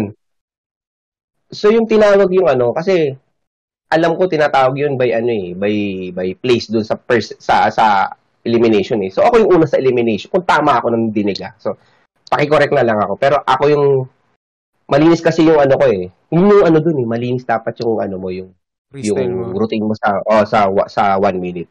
Pero So- honestly, Bert, yun yung pinakamalinis mong freestyle na sobrang bumilib ako sa'yo. Promise. Oo. Mm. Oh. Pinractice ko talaga yun. Taon Eh, yun. na- eh, eh, ba- bago mo ituloy, Bert, ah, matanong ko na, ano yung, ano, yung mga natutunan mo noong 2007 na in-apply mo noong 2008 para ma-achieve mo yung naging first place ka sa one minute? Kasi, di ba, parang hindi ka nakapasok noong 2007, di ba? Mm. Mm. Parang anong naging, Ang ano mo doon, in-improve mo noon, nung time na yun? ang in-improve ko, pinag-aralan ko yung ano, kung ano yung, kung, ano ba tawag ito? Yung time na yun, hindi ko naman alam kung paano, alam ko pag pumapatong na yun, nakiklik na yun eh. Mm. Pero kailangan tuloy-tuloy yung tricks mo, tapos walang mali. Mm. Tapos, pumili ako ng kanta na kahit huminto ako, mahahabol ko pa rin siya. Eh, Kasi wala nung, eh, ano lang naman siya, para melody lang yung ano ko, kanta ko eh. Mm. Ayaw kasi pumili ako ng kanta na may bumababa, tumataas, maano yung melody. So, mahirapan ako doon. Kasi chill lang talaga yung laro. And that time, hindi naman masyadong, yun yung mga ano eh, parang pa, for me, yun yung mga laro. Tapos, ah tawag ito, kailangan madali ko lang siya, yun, kailangan madali mo ma-execute yung one minute mo. Huwag mong hirap. Yun yung sinasabi ni- nila sa, sa akin yun sila. Press nila. Tanong din ako, syempre. Tanong ka. Hindi pwedeng ano, na kailangan madali mong ma-execute yung ano mo, yung birada mo sa one minute. Kasi kahit naman nag-practice ka sa sa three minutes, kung pa yung one minute mo eh hindi kayang pumasok ng final, sayang lang yung three minutes mo. Mm. So ginawa ko, inano ko talaga siya na kailangan may smooth ko. Kailangan ko na makapasok. Kailangan hindi ako mag-miss. Yun yun eh. Tapos kailangan ilimitahan ko lang yung throw ko. Kasi mas li, konting, li, konting throw, tuloy-tuloy yung click. Di ba? Okay. Kasi pag dinain mo, hinto ang click, di ba? Ganun yung ano ko nun eh. So yun, pinasok ko yun. Puma, puma, puma, ano na naman, nagtap ako dun sa prelims. Tapos eto na. Eto na yung ano, reality. Sabi sige, ko sige. final. Sabi ko, wala akong 3 minutes routine. As in, wala talaga. Wala eh. So, parang Sabi ano ko, lang, ano doon, ah, Ano na lang siya, bali may, may, meron tricks na ginagawa, tapos sinali ko yung 1 minute. Hindi ko na maalala eh. mm, Tapos, ah nag-freestyle na lang. Sabi ko, gagawin ko na lang. Eh, na-achieve ko naman yung gusto ko eh, di ba? Ganun yung nangyari nun eh. mm, So, nung nagtawagan na, ang tagal nila nagbilang. Paulit-ulit sila Mimi. Tapos, hindi ko, hindi ko na maalala kung nagtawag sila eh. Tinawag. Tinawag ko, second place ako. Nagulat talaga ako. Sabi ko, nag second place. Sabi ko, ang, ang first place na si Ernest Can eh. Oo. Tapos, nung nalaman ko yung score, 0.1 lang. Sabi nila, Mini Jobert, sorry ah, ini, talaga nagbilang kami talaga, ini, iniikot namin yung ano, 0.1 lang talaga. Mm. Parang ano sa akin yun, kasi eto na ano doon, alam mo yung pagkakaiba ng price ng eto, ayaw ko alam nila Manuel yan, nila Presley Alam siguro ko, kung ang napanalunan eh. ni Ernest noon, Leviathan yata. Puro bakal. Mm. Tapos may case pa. Mm. ang sa akin, ang bakal ko lang na nakuha, ano, Meteor.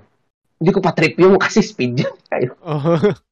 Tapos kay Ernest, tapos, sabi ko, di naman niya kailangan ng yoyo. Ako, kailangan ko ng yoyo eh. Tapos, is, alam ko, isang Meteor, tapos dalawa yata plastic o isang plastic. Mm.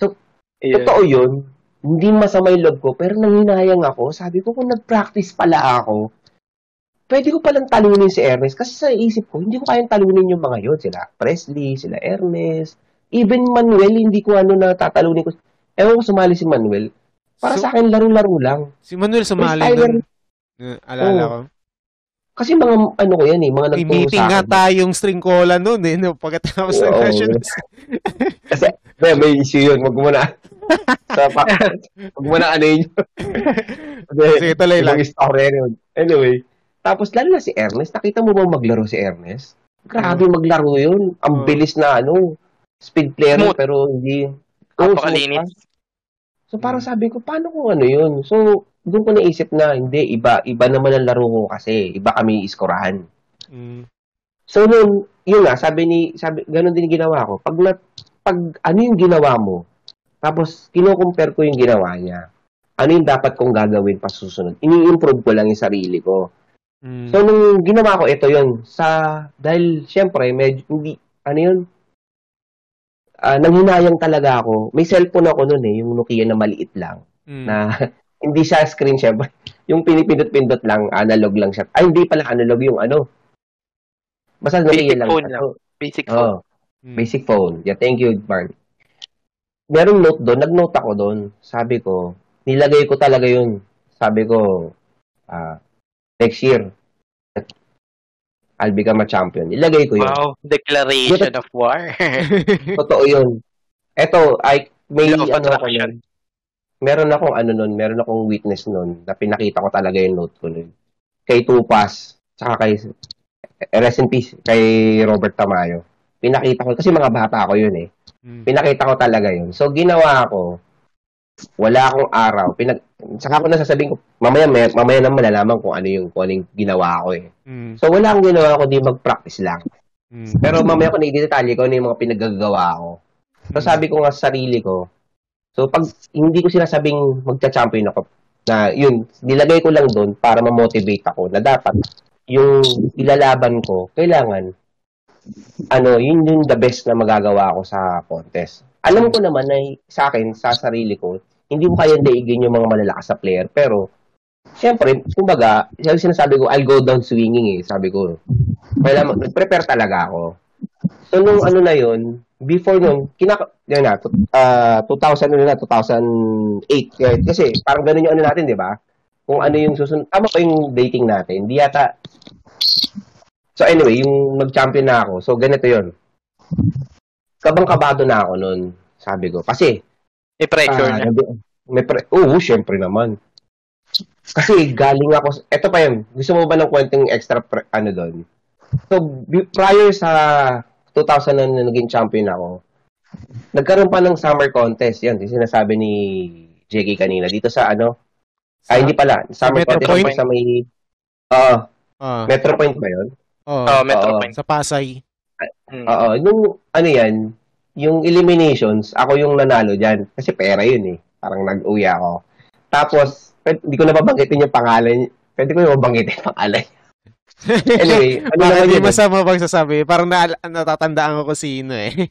Sige, tuloy Okay. mo lang. Okay lang. Ah, so, banggitin ko, wala namang masama ko sasabihin. Uh, So, nag-champion ako, eh, hindi man, nag, nanalo ko sa prelims. Kasi Oh. that time talaga, malakas ako sa prelims. Kasi, At saka iba rin eh. yung prelim nung time na yun sa Summer Ah. Yoyo Contest kasi 2 Ah. minute freestyle. Oo.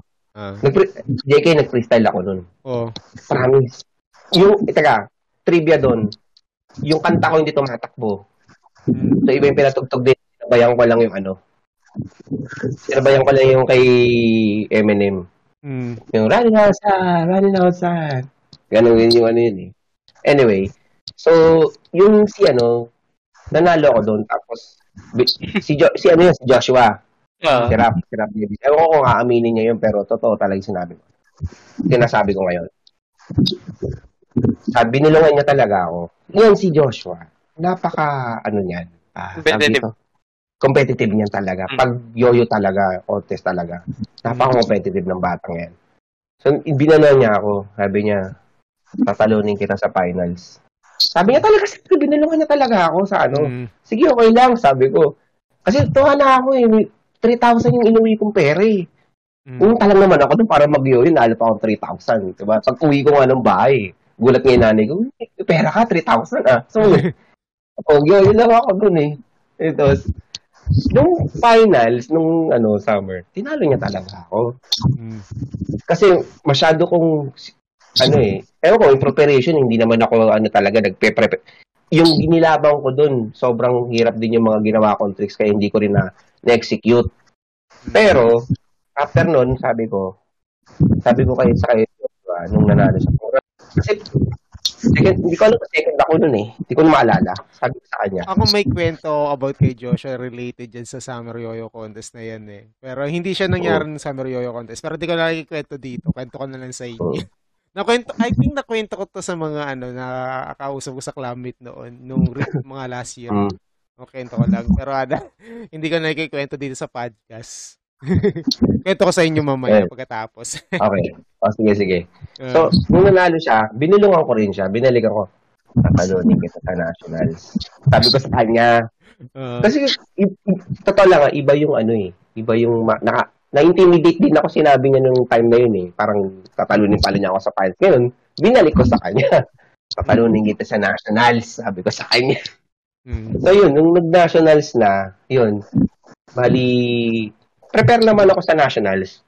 Ah, mamaya ko na rin malalaman, mamaya ko na lang sasabihin kung ano yung mga pinagagawa ko ng nationals. Hindi na siya special na mga freestyle for me sa ano. Kasi, pangalawa, kaya ako sinabing prepare ako sa nationals. Kasi, kung titignan mo dun, konti lang yung mali ko mm, yung ibang players, yun, isa pa yun ah.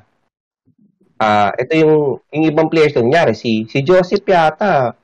Hindi ko na maalala kung nalaglag yata si Joseph dahil daming mali. yata. Hindi ko na maalala kung sumali si Joseph. Si Ernest, dami ding mali kaya hindi, hindi ko sinasabing kaya nanalo ako dahil marami sing mali eh. Hindi ko fault yun.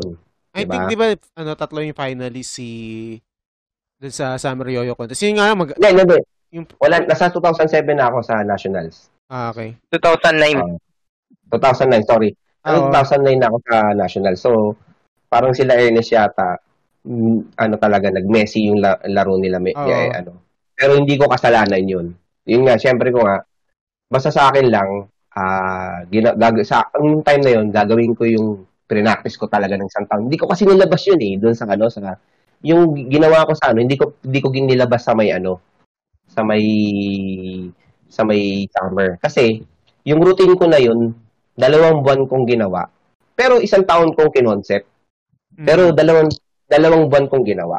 mm, Ah, may mga side comment pa nga sa akin sila ano eh, na hindi sila yan, totoo sila Presley na hindi ko gusto yung style mo, ganito ganyan. totoo talaga yun. Kasi nga hindi that, that time hindi naman bagay yung mga ganung style sa ano. Pero that time kasi putok na putok sila sila Jensen, sila ano. So sabi ko ayoko na mag-iba. Gusto ko naman ayoko na nung traditional na ginagawa natin. Gusto ko naman ginagawa nila parang ganon. mm, So that time naghahanap din ako ng style ko na inahanap hanggang kasi ilang taon na ako sa ano hindi ko pa nahanap ang gusto ko eh. Yung, yung style eh. So, anyway, so nangyari na nga yun na nung nung ano na pinatak bago ako tawagin kabadong kabado kasi hindi I mean bago ako mag-perform laro ako ng laro sa ano pinakita ko pa kay Alto. Mm, sabi ng Alto lakas ng ano mo ah. Sabi lakas ng ano sabi ko oo kung, ma- kung maano ko mabu- mabubuo ko Kasi talagang laro ko na, kaya minsan nakikita ko yung mga player. Minsan na, umaakit ka, kasi umakit ako sa second floor eh. Para lang laruin, para pakita eh. Para hindi makikita ng mga ano. Naalala ko yung sarili ko, ganun. Anyway, nung nagkatawagan na nung 2000 ano, nung, nung, nung, nung finals, kung sino nanalo. Mm. Hindi ko alam kung sino yung third eh. Sila Samba. Ewan ko Hindi, sumali sila second. Samba. Second si Marco. Oh. Si Marco. Malaki. Yung si Marco, na- napakagaling din na player yun. So, smooth talaga yun. So, yung sinatawag na second, si Sean, natatawa kay Sean.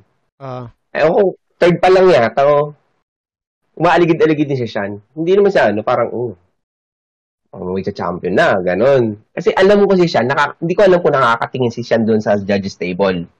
Mm. Yun yun. Tapos nung tinawag na sila, Sam, uh, yan. Alam, parang yung tingin nila ni Sean sa akin, parang champion. Sinasabi niya, kulang na sabihin champion ka na. Ewan ko kung naalala ni Sean yun. So, nung tinawag yung ano ko, yung, yung pangalan ko, parang wala ako sa sarili. Kasi pinag, sinabi ko sa sarili ko na gusto ko mag-champion, pero hindi ako nakaprepare para maging champion. Mm. Y- yun yung naramdaman ko noon, na kahit tignan mo sa picture, hindi ko alam kung paano ako aarte.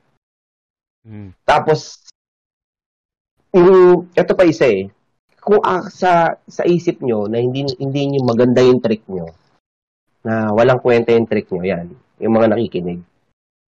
Sa ibang tao, napakaganda ng trick nyo. Kasi ako nga, binidyohan pa nga ako ni Colin Han eh. Yung pinagagawa kong trick. Kasi puro, puro ano siya eh. Ah. Hindi ko sinasabi maganda. Pu- Puro ano siya eh. Ah, ang simula niya is front row eh. So, sabi niya, nung bumaba nga ako na sis, pwede bang ulitin yung trick mo? Bibidyoan ko, sabi ni Colin Han sa akin. Hindi, tin- inano ko, ginagawa ko sa kanya. Yun yung ano ko, sabi ko, parang lahat ng paghihirap mo, mula nung umpisa, nag, parang guma, parang nag-backward ka eh. Tapos biglang mag-zoom in doon sa moment na yon na parang lahat ng paghihirap mo, lahat ng paglalaro ko sa ila ng madaling araw, sa sa kalsada, sa ang ilaw ko lang eh, yung poste ng ah, totoo yun. Naglalaro ako madaling araw, lalabas ako, ayoko sa loob ng bahay kasi mas gusto ko yung tahimik doon sa labas kasi mas ano yun eh, sarili-relax ako maglaro. Yun, ganun. Parang lahat yun, nag, ano eh. Kaya parang sabi ko, sa- masaya, masaya talaga. Pero malungkot din ako Mm. in konti kasi bakit kamo? Kasi nung unang day, kasama ko yung mga bata ko. Ah. Nung pangalawang day, wala sila, hindi sila nakaano. Si Robert yata may sakit pa. Tapos si Mrs. ko, si yung girlfriend ko, sabi ko, mapupunta ka ba? Si finals eh, baka gusto ko lang pumunta ka kasi maglalaro ako sa finals. Hindi rin siya nakapunta. kasi naglalabas siya. So nung Oh, labada nag-champion muna. ako, Oo. Nung champion ako, wala talaga akong pag-aalayan ng ano ko eh, ng ano. Ah. Pero anyway, yun lang yun. Yun yung ano Ano ko. naman Siguro, kami, mga katim mo. oh, yung Ah. string cola. string goal yun. Tsaka, tsaka masaya yung ano, yung, yun yung isa sa pinakamasarap na gising mo after, yung kinabagahan. Yung gumising ka ng, mad- ng mga alas 6. Kasi nag, nilalaro mo, hindi ko na alam kung ano napanalunan ko yun. Ay, sorry.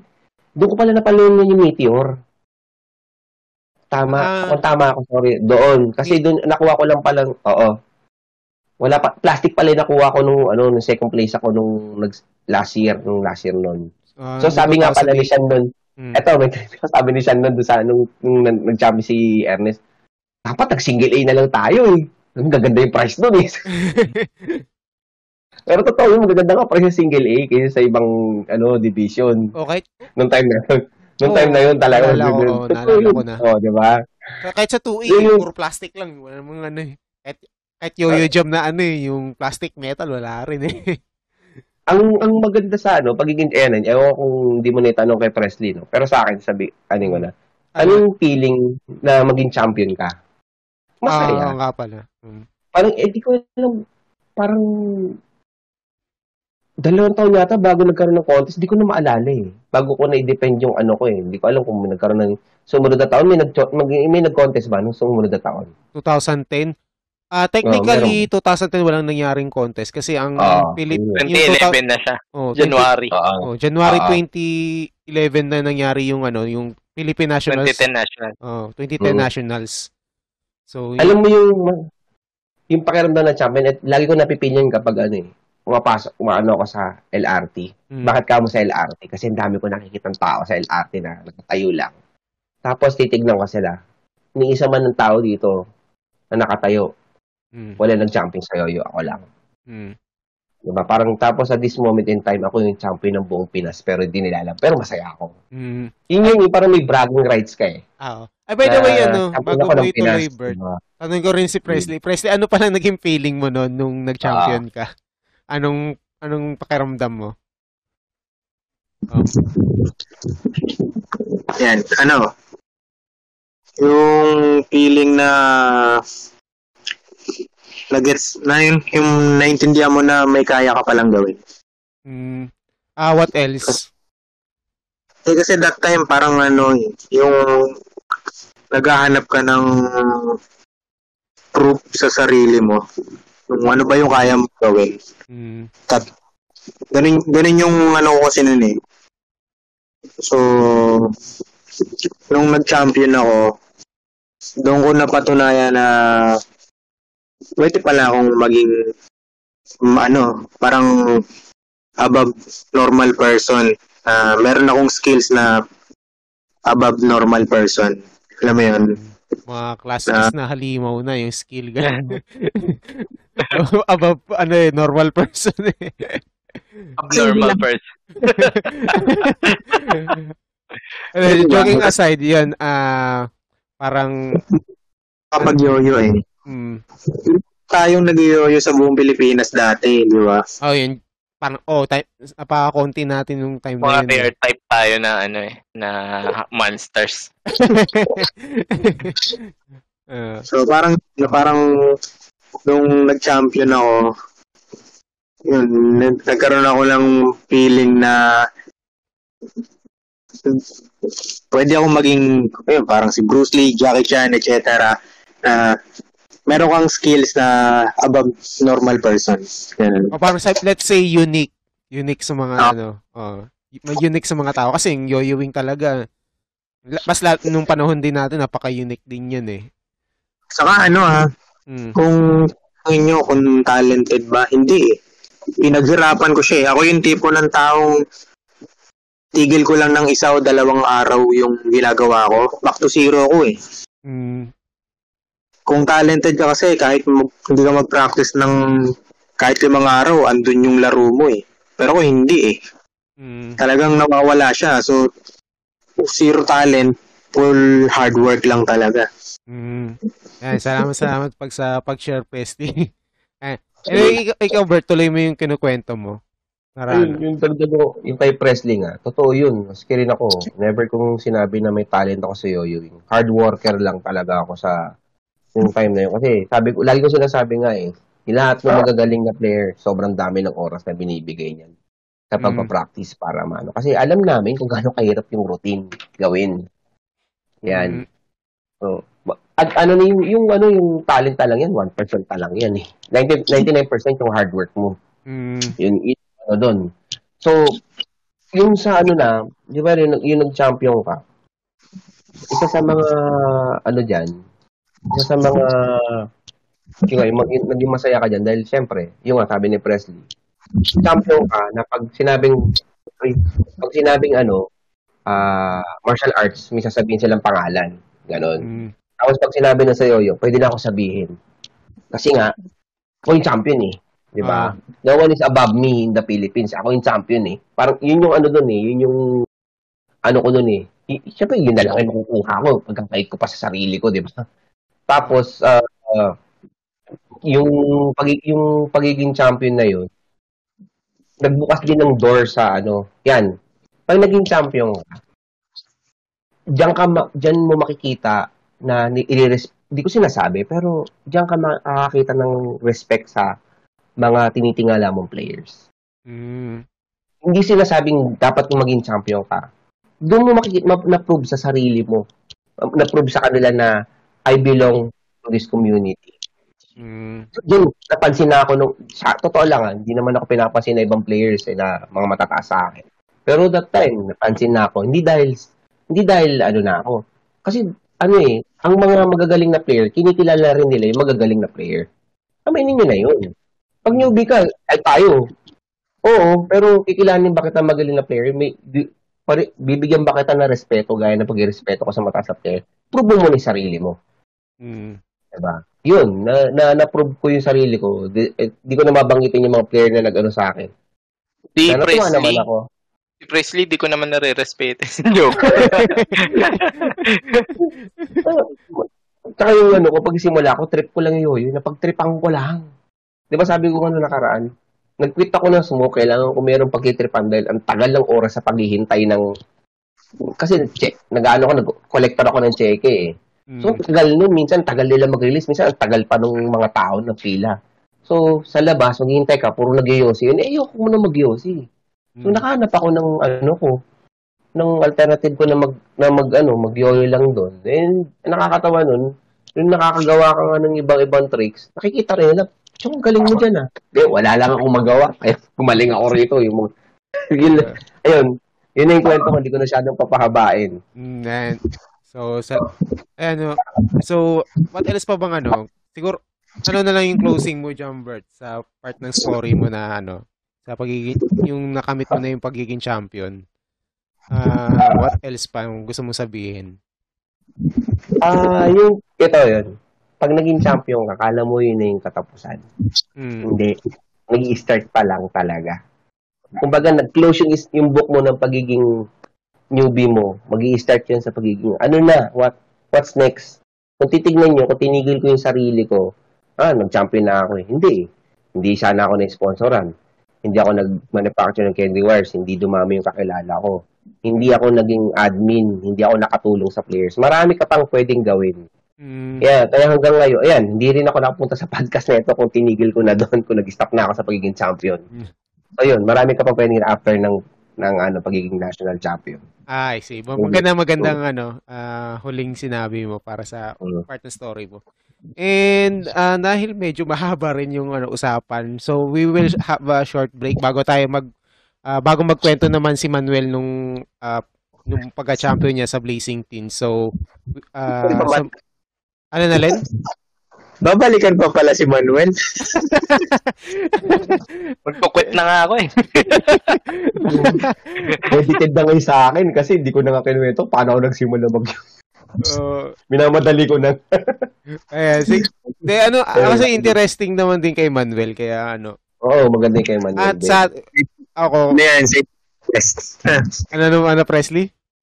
Kay Manuel yung pinakamagandang kwento. Sa totoo lang. Kung tutusin si Manuel yung pinakamalaking naiuwi para sa pagkapanalo yung dalawa. Oo naman.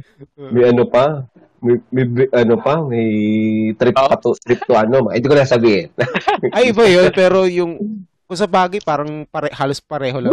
So, pero mamaya pag-usapan na lang natin. And we, sa mga listeners, we will have a short break at pabalik kami after a few, wala man tayong commercial, so few seconds lang. A few minutes, ganun. okay. Short break lang.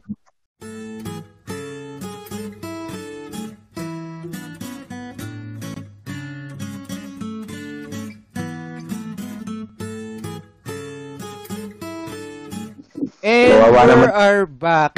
may sasabi pa. May baba na to si Jobert. Hindi talaga, ay nakalimutan ko mag-cue ng ano, yung 3, 2, 1. Biglang, biglang nag-live. Hindi ako yun. Si Presley yung magsasalita yata. Ah, si Presley ba?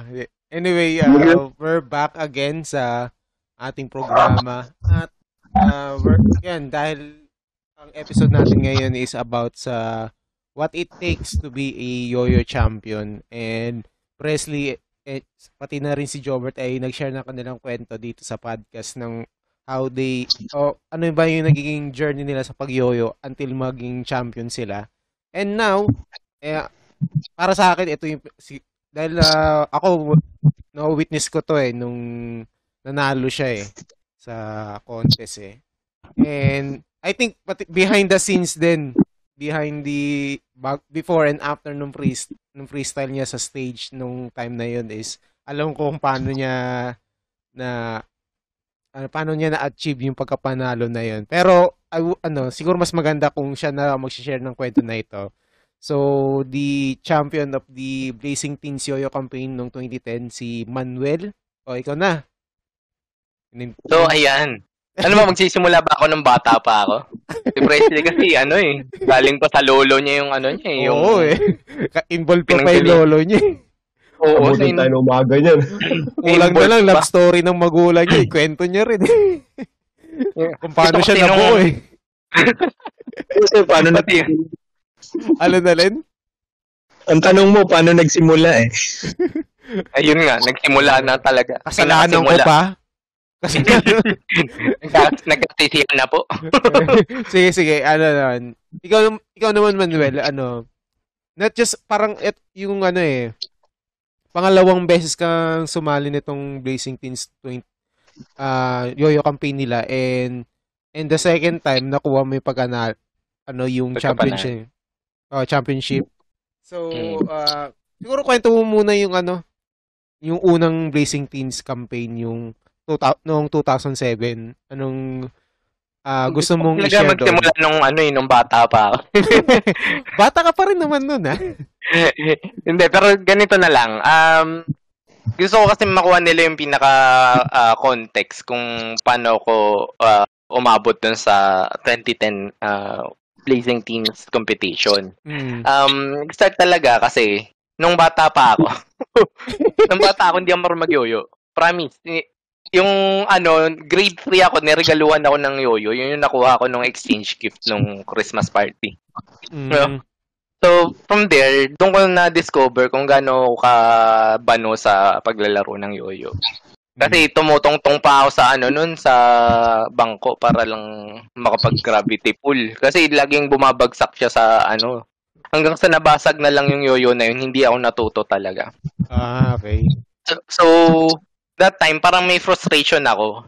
So, nung dumating yung Super Yo-Yo campaign, um, sabi ko, kaya ko na ba? Kasi parang ang, ang gagaling nung nakikita mo sa ano eh, sa anime kung paano mo ba gagawin yung mga ganong bagay. Mm. So, for me, dahil lang sa frustration ko, dahil gusto kong matuto, na yun yung something hindi ko nagagawa nung bata, mas bata ako. Inaral ko siya up to the point na natuto na ako, nakapag-research na ako ng mga tricks na hindi nagagawa ng ibang bata.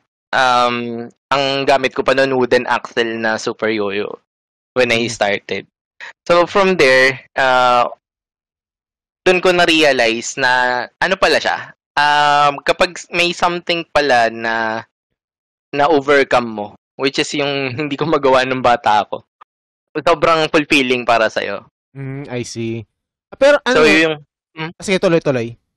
Eh, sige, ano yung tanong mo? Hindi, may tatanong, nakapag, nakapag-join ka ba nung contest nung during Super Yoyo era?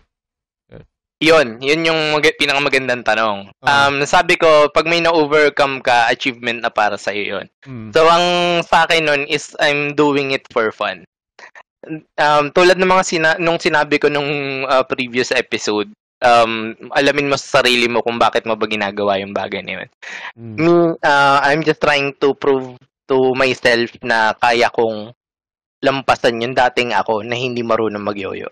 Mm. So, I'm doing it for fun. Um, natututo ako ng mga tricks at my own pace. Ini-enjoy ko lang siya. Inaaral ko pa yung basic to uh, hyper nun. Although, nagagawa ko na yung most of the tricks ng basic to hyper uh, nung nagkaroon ng competition na freestyle competition. Mm. Um, hindi ako nag-join ng contest nun. Kasi hindi yun yung gusto ko. Gusto ko lang maglaro for fun. Ah, And-. Mm. nandun pa ako sa point na yung mga naglalaro doon sa ano, ang tingin ko sa kanila ay ang galing nila. Wala pa ako sa level na yun. Nako, yung level na yan. Wala. yung level, hindi ko pa kaya yung level nila. Oo. So, nasa-threaten pa ako ng mga players dati. Pasok mo pa yun. Mm. okay, go ahead. Iba ko sa play. Yun kasi, ah, ang tingin ko sa kanila ay ano sila, ah, fast learner sila. Pero basta ako, masaya na ako na overcome ko yung ano ko. na Mm. marunong na ako ngayon. Then, katagalan, um, ang na-realize ko is, um, di ba nagkaroon ng ano, nagkaroon ng flip spin Mm. Nung nag-join ako sa Flip Spin, um, may mga nakilala ko doon na hindi ko naman nakita nung Super Yo-Yo campaign. And nakita ko na um, nakakagawa na sila ng mga mas advanced na tricks. Mm. So from there, doon ko na-realize yung second part na ah, hindi porket ah, nauna kang maglaro is mas magaling ka na sa akin. Mm. Yun doon ko naman na-realize yung ah, ano, yung second ah, obstacle na kailangan kong talunan which is paano ko magagawa na mahigitan yung ah, ibang players um, kung yung pace ko yung gagamitin ko. So dapat bilisan ko yung ano yung improvement. Dapat mag- mag-aral ako ng mas maraming tricks ganyan. Mm. But still, ah, ang issue nun is, doon pa lang ako nagkaroon ng confidence na ah, sumali sa contest, which is yung mga basic to hyper tricks. So, yun yung mga unang competitions ko eh. Na yung iba nag-freestyle na, pero ako, pina, pinagyayabang ko na ano, ito na yung level ko mag-perform ng basic to hyper tricks. Mm. So, nakaka-ano na ako no, nakaka-place na ako sa mga competition nun. Yung sumunod na Super Yo-Yo campaign. Which is, uh, sila Presley na yata yung mga ano nun. Tama ba, Presley? Oh, nag-mute bigla si. Presley. Hindi, nag-lock. Yung Ano? second na Yo-Yo, Super Yo-Yo campaign, di ba kayo na yung mga ano nun, Super Yo-Yo Master? Ah, under pa kami ng mga naunang Super Yo-Yo, pero kami na yung nagde-demo. Mm, kayo na yung nagde-demo. So, yun. Kumbaga, ano pa rin, ano na sila, nauna na sila, pero ang ano ko, ang goal ko pa rin is makapag-join ng contest gamit yung alam ko na confident ako na mapaperform ko sa stage. Mm. Nice. So yun yung ano, yun yung ah, pinagdaanan ko na part up until 2007. Yung sinasabi ni Jobert last time na ano na nauna ako sa kanila pero yung contest halos same lang kami nag-compete which is yung 2007 that's talaga yung unang competition na sinalian ko. National competition. Mm, I see. I see. Yan, ah, So, sige, go ahead. May sasabihin ka pa. Ayun, yung 2007 na ano na competition. Um yun yung ano, yun yung accumulation ng lahat ng mga tricks na na-practice ko ever since nag-start ako. Mm. So, kahit papano nung time na yun, kahit sabay kami nag-compete ni uh, Jobert, may may edge ako dahil dun sa alam kong uh, technicality ng laro Na kapag sumali ka sa freestyle contest, it's uh, a matter of tricks talaga. Kung marami kang tricks na kayang i-perform ng tama on stage during that time, mas maraming points kang makukuha. So, that time, kahit pa paano nakaabot naman ako ng 10th place. Mm. Sa nationals na yun. Nationals uh, 2007, Ah, naka 10th see. place ako. Ah, okay, yeah. And oh, bukod sa nationals kasi not just ah, hindi lang naman yun yung ano eh nasalihan mo noon eh. Syempre nung 2007 ah mayroon din Blazing Teens Yo-Yo campaign and at that time nakapag second place ka. At ang champion yata doon si Jeff Tugade, no? Oh, si Ah, Jeff Dogade. Parang ang champion noon, parang champ, ewan ko kung ta- tama ba yung pagkakaalala ko. Parang yung sabi sa promotion is yung champion doon is ipapat yung champion lang yung ipapadala sa China to for the parang Blazing Teens uh, contest ba yun or ah, or iba, hindi ba Blazing Teens yung ano doon, yung pangalan ng contest? Or Um, Blazing Teens uh, contest talaga siya. I, I mean, yung, ano, yung uh, competition sa international. o sa China, oh. Ano siya, um, Asian Yo-Yo Championship ang tawag sa kanya. Ah, okay, okay. Pero an, So, mm, sige. ang, ang tawag doon, ah yung, pati ikaw, di ba, ah, di ba, nag-second place ka, so pati ikaw, ni- nilibre na rin ng trip to China. Parang, Ganito kasi yun. Um, ang talagang ano nun, ang talagang commercial nun, which is kung nakanood na kayo ng Blazing Teens sa mga panahon na yun, ang commercial is first and second place. mm, okay. sila talaga yung pupunta sa ano, ah, get a chance to represent ah, the Philippines in the Asian Yo-Yo Championships Mm, ah, in Beijing, China. Mm. So, during that time, 'di ba, ang ang ang dami ng mga ang dami rin natin players noon nung mga panahon na yun 2007 kasi Ah. nagkaroon na nga ng Blazing Teens campaign. So maraming nainganyo ulit na maglaro ng yoyo. Oh, parang ano din eh, mga iba ring galing sa Super Yoyo noon. Sumali rin din eh. Sumali pa Oo, ulit. marami din. Maraming sumali ng ano ng competition na yun. Ah.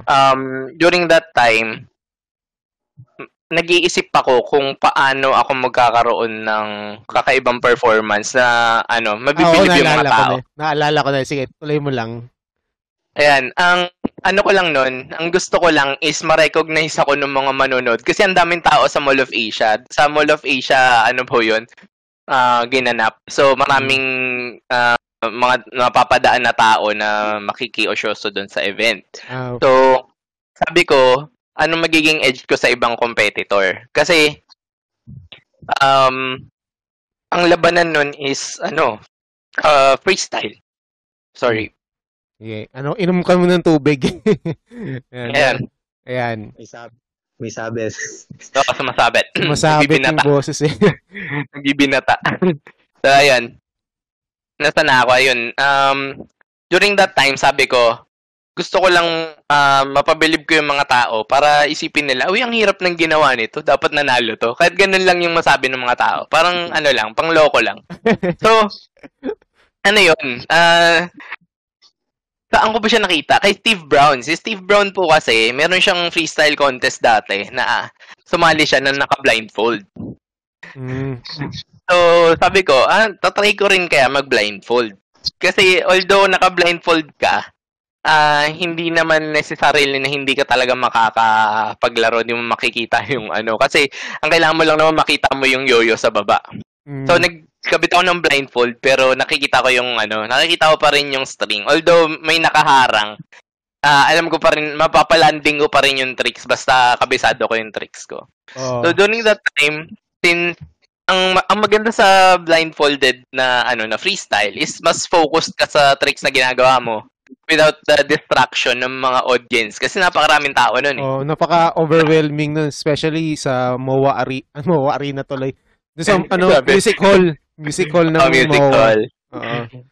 Napakadaming Diba? So- tao nun eh. Doon pa lang sa baba, tas kasama pa yung sa taas.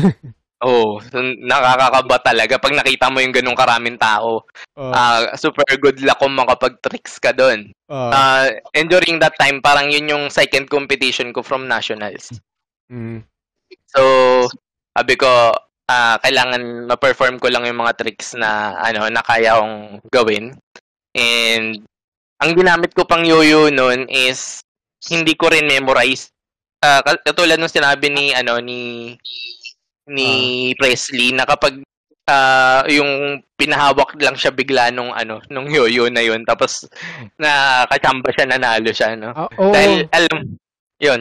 Naalala ko kasi, di ba, sa Blazing Teens, Blazing Teens yoyo lang pwede mong gamitin. Eh, syempre, during that time, nagta-time, naglalaro na, nasa play spin na kayo, so nakakalaro na kayo ng mga yoyo, jam or done can, ganun.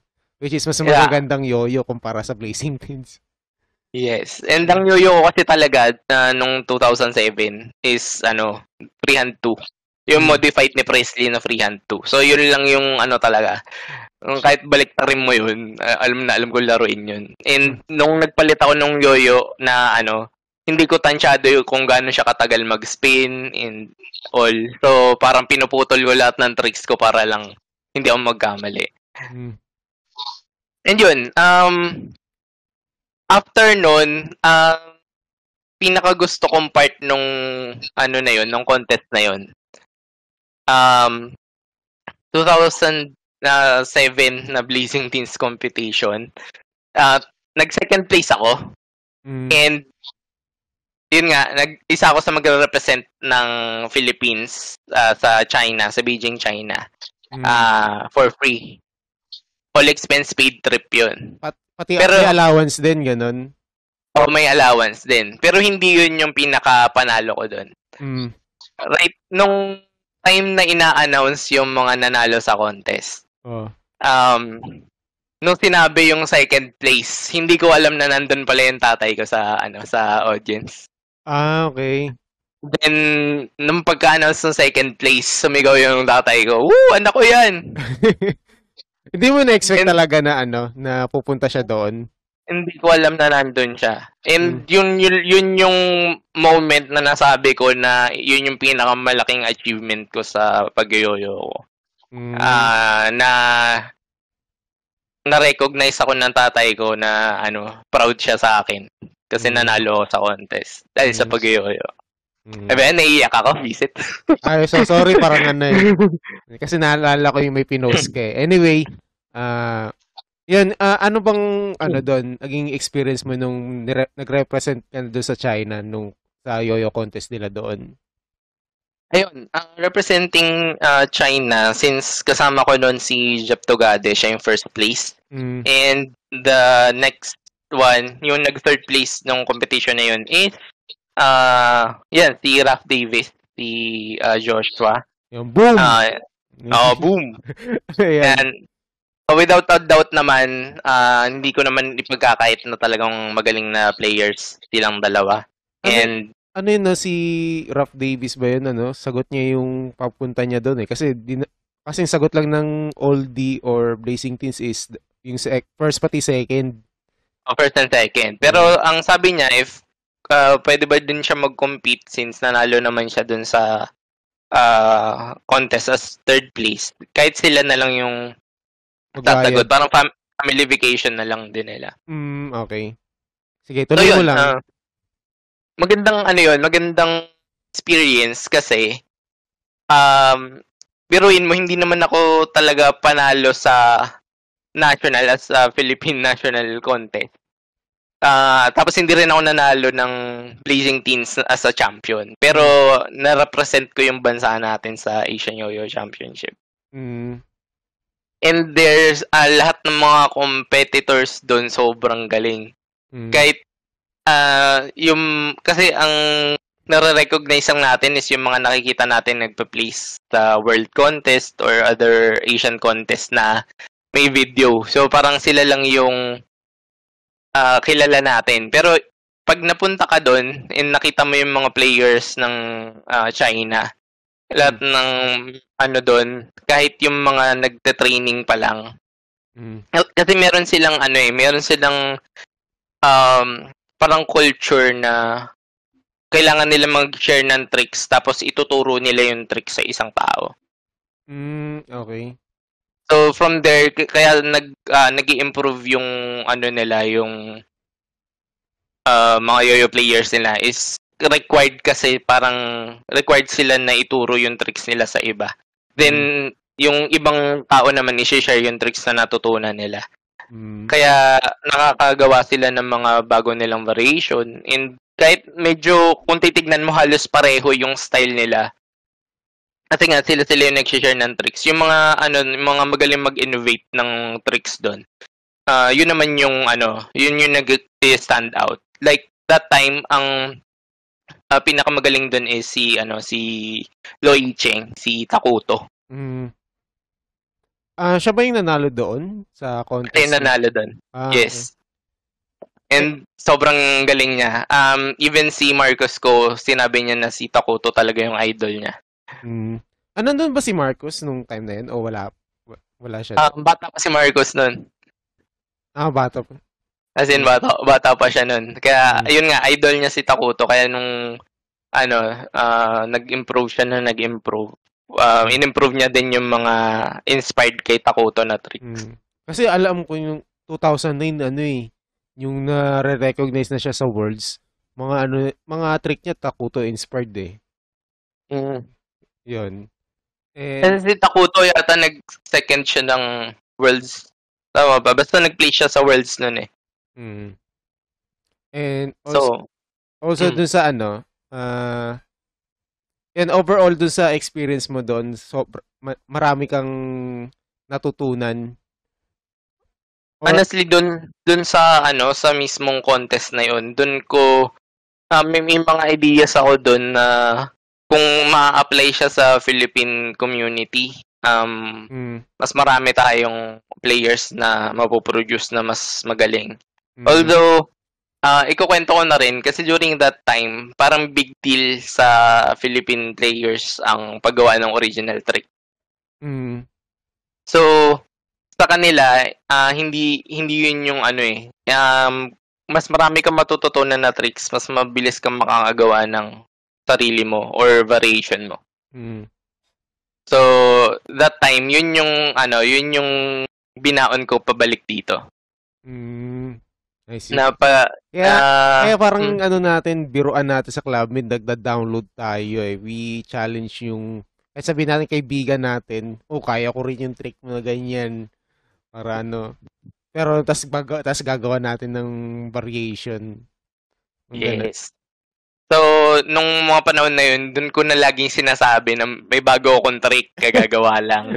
Yun yung nakita kong magandang trick sa isang tao na ano, matatandaan ko yung magandang part dun tapos isasama ko sa mga tricks na ginagawa ko.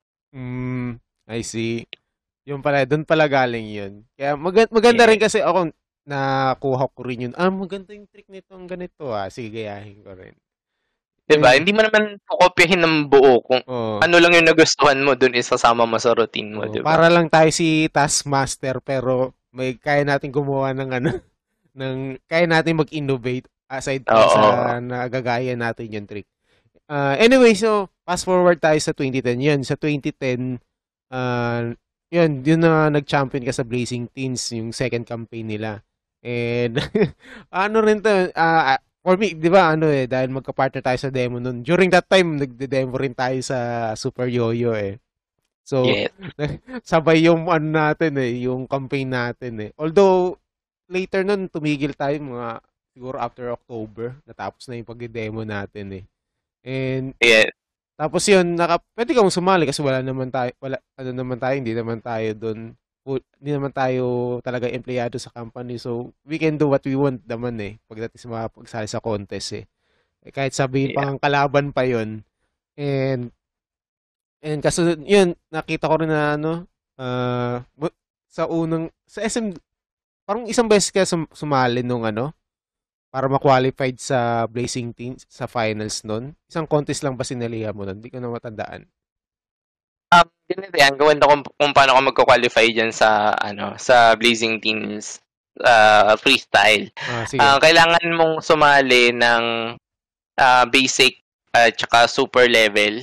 Mm, Then, kailangan mo mag-perform ng hyper level tricks. mm, Kung, hin- ano ah, kung mag-freestyle ka, mm, kailangan ma-perform mo lahat ng hyper level tricks bago ka mag-qualify. mm, So, ang nangyari nun, yung pinakaunang contest niyang Blazing Teens na basic level. mm. Um, naalala ko yan si ano si Mijay dapat kasabay kong sasali. Mm. Kaso nung ano nung time na yon, na late yata siya kasi na-traffic siya. So ako na una, hindi na siya nakasali nung contest pero dumating siya dun sa ano sa mall. So sabi niya, pagkadating niya dun sa contest, sabi niya bakit parang puyat ka? Tapos sabi niya Yan ba yung "Nag-practice ka kagabi." 2007 o 2010 na yan? 2010 na yan. Ah, sige, sige. Tuloy. So, pag ano, sabi bakit parang nag, ano ka, nagpuyat ka? Kasi nga daw, ano, ah, sabi ko kasi, para mag-qualify ka, ano, kailangan sumali ka, ganyan, ganyan. Tapos nung in-announce na yung, ano, yung nanalo, ako pala yung nanalo. Tapos may, ano rin, may cash prize din yun eh. Meron, basta from that part, ah, nakakuha na ako ng mga, ano, mga ah, perks nung pagsali-sali sa contest. Yung sumunod, parang sumali lang ako dun para mag-qualify, pero ah, hindi na ako nag-ano na manalo. So, fast forward dun sa mismong, ano, event, um, meron akong isang ah, trick nun na, ano, na nahirapan akong gawin, which is ah, yung shoot the moon na tuloy-tuloy. Mm, So para mag-qualify ka, 'di ba, kailangan ma-perform mo yung ano, yung hyper level. Oh. hyper level tricks. So yung mga iba doon napaka ano na lang, parang second nature na sa akin kaya-kaya kong gawin. So Mm. pagdating sa shoot the moon, di ano, nag-swing ako kasi kailangan hindi ka magkamali. Pag swing ko ng ano nung nakatatlong beses ako, doon ako ano, yung parang nag-celebrate ako. yung ano, halos magtatalon ako sa stage kasi ang saya-saya ko na ano na perfect ko yung shoot the moon doon sa trial na yun. Oh. Kasi may ano yun, eh, may point system. Basta kailangan mag- mag-qualify ka. Mm. Tapos nung ano, 'di ba mas mahirap dapat yung double loop. Pero Mm. nung double loop na parang ano na ako na nag-qualify na ako finally. Ah. Tapos yun. Ang gusto ko lang talaga doon mag-qualify ako. Kasi alam ko pag pumasok sa freestyle competition, kahit anong kahit anong gawin since during demo parang nasanay na yung sarili ko na ano mag perform ng tricks sa maraming tao. Mm. 'Di ba last time nag-blindfold ako para hindi ako ma-pressure. So this Mm. time medyo confident na ako na ano, kaya ko mag-perform ng tricks sa maraming tao. Naka-JJ Cup ka pa nga nun eh. Oo. May mga ano pa nga ako, mga pre-prepare pa ako doon ng mga tricks na pang ano eh. Yung pang gulo lang. Hum- humiga ka pa nga nun eh. Oo. And basta maraming ano doon, ang ang maganda doon sa part na yon is before ako pumasok sa contest na yon, alam ko na yung rules ng contest. Mm. So, prepared ako sa gagawin ko para manalo ako dun sa contest na yun. Yun yung um, contest na pagkasali ko pa lang, ah, alam ko na sa sarili ko na may edge ako sa lahat ng competitors. Mm. Tapos yun, um, sabi lang, kailangan ah, string hits yung labanan. So, nilabas ko lahat ng tricks ko na, ano, na maraming string hits. Ang dami ko pa naman ganun tricks. yun yung pinakamarami kong tricks. Mm. And yun, um, pagka, ano, pagka tapos ng contest, ah, alam ko na na, ano, na ako, isa ako sa, ano, sa mananalo. Pero hindi ko naman expect na ako talaga yung, yung magiging champion. Kasi, sumali, marami ding sumali na magaling doon, like si Benedict, tsaka kasama din si Mijay sa, ano, sa, nag-finals. Alam ko, sumali din sila, basta may, may mga sumali doon na magagaling. And, hindi ko in-expect na ano na ako yung mananalo. Mm. So announcement ng ano announcement ng uh, winners nung sinabing ako na yung panalo. Um yun, finally nasabi ko sa sarili ko isa ah, naka-achieve na ako ng championship na ng Philippine level. Parang Philippine national champion na din. Ah. and So yun. Makulit pa nga nun eh. Naka, ano nga ba yun yung binanggit mo nung umpisa pa lang ng podcast yung ano, nakahag mo si Bini. Ay, ayan. So, bukod sa naiuwi kong cash prize na. Yung malupit na preview. eh. Ito yung isa sa mga naiuwi ko. Ay, itong magandang experience. So, yan. Hindi Ah, na iuwi yung ano ah, yung tao ah. Na- Naiuwi Yung tao, yung memory. experience. Yung memory. yan. Yung memory. Magkalito So, that lang tayo dito. Baka makancel tayo eh. Ayun, so during that time, nanonood kayo ng Blazing Teens, so si Mini, isa siya dun sa, ano, sa mga bidang uh, nag-yoyo doon. And, syempre, ano siya, um, nakasama ko rin kasi siya before doon sa 2008 na Asian Yo-Yo Championships. So, parang um, medyo familiar na kami sa isa't isa. Pero, ano lang naman. Para may fling kayo kung magsalita. Basta nagkausap kami doon. Um, Sheshe, sabi ko sa kanya, Sheshe. Yeah. Oh. So, yun. Um, nung nandun na, sabi ko, ah, pagkaabot sa akin nung ano nung prize, syempre kakamayan ako ni Mini. Tapos nag-request ako, pwede bang hug? Tapos yun, Ah, Kinilig ang lola mo. pero wag yun nga, yung, ay Benedict nga, yun yung pinaka ano eh. Kasi ni-request niya i-hug siya ni Marco. Ganun din kay BJ eh. Parang sinabi Oo. ko, gwapo mo Marco pa. Pahug. Pre, pahug. Sabi ko, di pa ka kay Mini. Si Mini oh, nan chicks na chicks nandoon. Pero Oo. ano, ang bango ni Mini. Ay, Alam, lang, cancel ka. ano po, ano, na-appreciate ko lang siya. ano, ah, Hindi, normal lang yan. Para kang ano, Oo. dun sa ah, mga ecchi na anime lang. Tapos ayan, um, so, ang na-feel ko lang nun, katulad nung sinabi nila, ano, nila uh, Presley, hmm. ano na, um, parang mm, ang sinasabi ko lang noon natapos ko na yung mission ko eh. Mm. Kasi ano na, na-achieve ko na yung mga gusto kong ma-achieve sa yoyo. Like, gusto ko makapag-compete sa ibang bansa. Ah, Mm. gusto ko manalo ng first place. Ah, gusto ko ma-recognize ako ah, ng family member ko na nag-yoyo ako. Mm. Then, ah, gusto kong kumita ah, sa paglalaro ng yoyo. Kasi may cash prize yan eh, sa Blazing Mm. Team. Not to mention, ah, nagwawawi din ako noong 2007. Tapos nakapanalo din ako doon, medyo malaki. Mm. So, ayun, yung mga achievement mo, ang yung mga pinagdaanan ko simula-simula yung gusto ko lang naman gawin to. Tapos gusto ko lang malampasan to. Um, para sa akin, personally, ah, na- na-achieve ko lahat ng gusto ko ma-achieve sa yoyo. And ah, masaya ako sa experience ko. Kasi unang-una ginawa ko lang naman yung pag-yoyo just for fun. Mm. And look at what happened. Kahit hindi mo inaasahan, kahit hindi ako marunong mag-yoyo dati, Mm. ah na-achieve ko tong mga ganito. So, ang kailangan mo lang talaga is mag ah, stay ka sa ah, ginagawa mo. Mahalin mo yung ginagawa mo. Then, make sure na surround yourself with like-minded people Mm. na katulad nyo, ah, yung community natin na ah, magaling mag-yoyo and community about yoyos and skill toys. Mm. Ayun, ah, being with you guys ah, made me ah, achieve this. So, Nax naman, Yun. nakakaano, nakakataba naman ng puso. totoo naman, di ba? Eh, Hindi ako magiging ganito ngayon kung hindi dahil sa inyo. mm. Salamat din. And ito ah, bago Si Ano na- Presley, si Presley talaga, ano, alay, alay. mo na. Pupurihin mo na si Presley biglang. Kala, biglang bawi. Parang talaga. Ako yung ano eh, buhay na alamat eh. Boy na pa totoo. Hindi, alamat lang. Kasi ano eh, wal, wala sa record eh. Pero may nagkukwento eh, na na-champion. Mm. Oo. Nasaksiyan naman namin at ng mga multo sa ano sa DOT.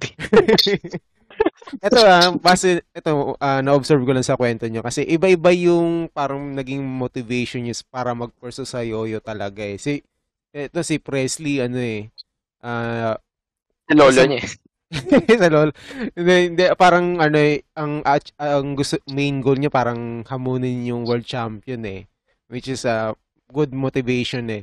And si Jobert, siguro dahil nakapag-umpisa siya mag-yoyo dahil gusto niya talagang ano eh, may magawa eh. Not just to ano eh, to quit yung smoking niya nung time na yun eh.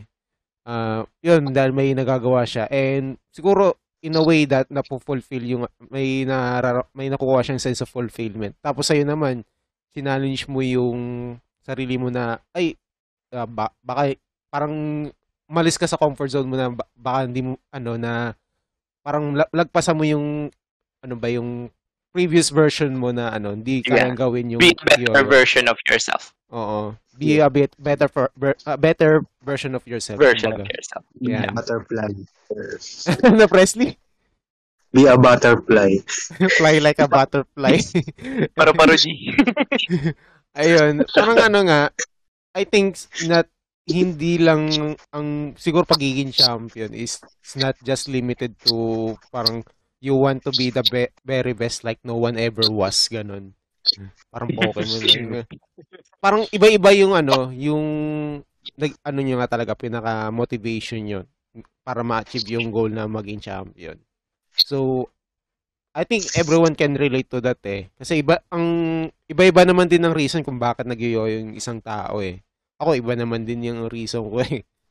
Kasi parang un, may masabi na hobby and may matutunan ako na ibang bagay eh. Kasi ako na-curious, na-start lang ako sa yoyo dahil nag, na-curious ako. And from that, nag, oh, nagkaroon din ako ng maraming kaibigan. Yan. Anyway, uh, anything else na gusto mo sabihin, Manuel, before we, ano, mag, ano, sa later part, parang before tayo mag-usap dun sa later part ng podcast natin. Ayun, ah, yun lang din, ah, the reason before na ano na nag-start ako mag-yoyo para ano, para makakuha ng tweets. Oh, yun talaga yun. Para maging popular sa babae. Pero kung Oo, yun yung goal nyo, magandang motivation yan. Di ako ano dyan, magdidisagree. Oo. pero kung yan yung goal nyo, na lang kayo mag-yoyo. Wala? Walang chicks dito. yung ano, oh tama-tama kasi wala namang ano eh. May mga umibig din dito sa community eh. And buti na lang nabanggit mo yan kasi next month, February na, magkakaroon tayo ng Valentine special dyan. yes! Yes. magkakaroon tayo ng Valentine special dyan. Uh, I think siguro mga ilang, not just isang episode lang, siguro ilang episode sa February, magkakaroon tayo ng tungkol, related sa ganyang bagay. Makapag-ibig. Ang tinik ng ano, bibigyan. Sana pumayag mag-guess yung mga gusto nating i-guess dito. Anyway, uh, sige, tuloy mo lang anong ano ah, gusto mo i-ending sa kwento mo, Manuel. Ayun, ang masasabi ko nga lang, uh, ayun, katulad ng sinabi mo kanina, um, ang aim ko lang talaga is uh, become better, uh, a better version of my uh, previous self. Mm. So, uh, wag kayong titigil sa passion nyo. Uh, kung ano mang reason nyo kung bakit ginagawa nyo yung bagay na yun. Um, kasi, sabihin ko na, um, maraming beses ko nang inisip na mag-quit sa yoyo. Pero, every time na, na, na naiisip ko yun, um, babalik at babalik ako doon sa uh, sinabi ko. Uh, just remember why you started yo-yoing and hindi hindi ka magko-quit. And yun, um, one thing that made me stay is yung mga kaibigan ko nga dito sa Yoyo community. Ayan. Ayan. Thank you for sharing your story, Manuel. And hopefully, ah, mag- makatulong din sa mga listeners natin yung mga naikwento nyo dito sa podcast. And siguro may, pwede pa tayo magsingit dito eh. Actually, mukhang sakto naman din. Kala ko ma- sobra tayo sa oras natin eh. Although, lagpas na tayo ng 2 hours ngayon. But ah, siguro para ano din, any, ah, dagdag knowledge lang din sa mga nakikinig sa atin. Ah, siguro let's talk about yung mga mistake na na experience nyo which leads to learning and nakatulong din sa pagiging champion. Ito na siguro yung magiging tip nyo sa mga ah, players na gusto rin maging champion. Sige, ah sinong gusto? Si Presley na lang mong ano, mauna? Ikaw, Presley, anong mga mistake and tips na gusto mo i-share para sa mga ano listeners natin? Ah, Ah, wait lang. Trixie. Wait, sige. Hello. Yeah. Sige, go ahead. Sa mga mistakes, parts of growing up yun eh. The more you mistakes, the more you learn eh. Mm, So, wag kayong mag- magkamali or matalo. Ganun. oh, yun pala. naman, Wait, wait, Ah. ah, bago ko bago mo ituloy ang presi, yun pala yung kung bakit ko rin ano, ah, sinama rin sa part ng podcast na yun yung mistakes. Pati, kasi mostly ano naman eh, ang pinaka hurdle sa mga ano, mga new players that pag sumali sila ng contest, natatakot silang matalo agad. Parang ganun na ah, naunahan sila ng takot na and nag-expect sila agad na manalo agad. And in this case, sa mga base sa kwento yung tatlo is, sa unang contest nyo, hindi naman kayo pinalad. Pero, eh, you, an, puro sige lang kayong tatlo eh. Kaya naka, sungkit din kayo ng pagkapanalo and naging champion. So, and tuloy mo lang Presley. Go ahead. sa yo-yo career ko kasi wala naman ako masabing mistakes kasi nga Wow, Yun yung- perfecto ka. hindi yun kasi yung ano doon umiikot yung career ko sa mistakes Mm, kasi sabi ni oh, tama, tama. Mm, go ahead. sabi nga ma pag lahat ng gagawin mo palpak yan pero pag nag-success nag-success ka the rest is ano history or legend Mm, pero kapag huminto ka isa ka lang failure mm, So, okay marami kang sablay. Pero kung hindi ka susuko at nag-success ka, isa kang history sa career na pinili mo. Siguro hindi yung tip na yun, not just to yoyoing talaga eh. Na-apply din sa ibang bagay. Oo. Mm. Kasi kung hindi ako sumablay na sumablay sa mga pinagagawa ko, wala, wala akong learnings eh. Wala akong isi-share, di ba? Kung bigla ka lang nag-champion dyan, ano sasabihin mo? Sumali ako, di ba? Mm. Parang ganun lang eh. Di ba? Kasi kung sasabihin dating ah huminto ba ako o yung yun kasi yung paghinto ko nung contest yung hindi ako sumali hindi ko naman siya hininto dahil ayoko eh nag-observe ako part siya nung progress ko Mm. di ba Ayan. Ayan. so Yeah. tips sabang sa tips naman ganun lang sali sali lang ng sali gaya nung sinabi ko dati hindi araw-araw champion yung kaharap mo kahit si Jensen pa kaharap mo, si Yuki, kung sino mang world champion yan, pwedeng ngayong araw na to, may sakit yan o nagkalat yan, may chance kang manalo kung ang goal mo talaga is manalo. Mm. Ayan, salamat Presley. At ikaw naman, Chopert, anong gusto mong ano, i- gusto mong ibahagi yung mga mistake and mga tips na pe- matututunan sa'yo nga ng mga new dito sa Yoyo community? Lagi ko sinasabi yan dati, na yung mistakes mo is a great teacher. Yan ang, yan ang magtuturo sa'yo. Eh. So, ang dami kong maling ginawa talaga sa, sa yo-yoing. Pero those mistakes was the part na nag-shape doon sa skill ko eh. Like, parang mali na yung ginagawa ko, yung front, front thrower eh. Mali na yun eh. Mm. Wala siya sa ano, ideally, dapat talaga, breakaway talaga. Mm. Diba? Tapos, isa pa sa mga mistake ko na, no, nagsimula ako na matanda na ako. Na dapat sana, na-discover ko yung yoyoing. Medyo, I mean, nung bata ako, nag-yoyo pero mas gusto ko sana, mas naging, mas bata pa ako. Mm. Kasi, against ka na sa time eh. For me, di ba, parang nasa 30, 31 yata ako, 32. Mm. So, pwede mo ilagay sa history yan na ako yung pinakamatandang naging, matandang naging champion. Ako rin yung unang champion na Franz Tyler. So, may ano yun eh, may trivia yun eh. Ewan ko kung may mas matanda sa akin magka-champion pa, pero I doubt. Mm. Kasi pag tumatanda ka na, wala ka na ring oras sa practice eh. Pagkataon ng time na yun eh, may, may, may oras talaga ako. Kasi syempre, dumating yung time na wala akong workload. Yo-yo lang ako. Tapos nagkakaroon ng work. So, wala. Ganun. Mm. Pero kahit na nagkaka-work, yung work ko naman, katulad yun, nung collect, collection ako, nasa collection ako, eh, nasa labas ang work ko. Hawak ko time ko, so, ay, saan pwede ako maglaro ng yoyo? diba? Mm.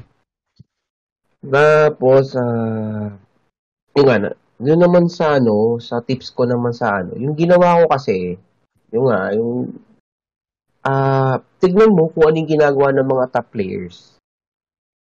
Wag, ah, wag mo, pwede mo kuhan, kumuha ka sa kanila kasi kung nakikita mo na nagpo-progress sila doon sa, sa trick nila. Kasi lahat naman tayo ganun eh. We look up to those top players. Diba? Maging local man yan o imported, lahat ng sports, tinitignan natin kung paano sila maglaro. Doon mo envision yung skill mo, kung paano mo ma-adapt. Not copy. Oh, ev- everybody, ka, everybody nangungopia naman lahat tayo. Pero, kung ano ba yung konsepto ng ginagawa niya?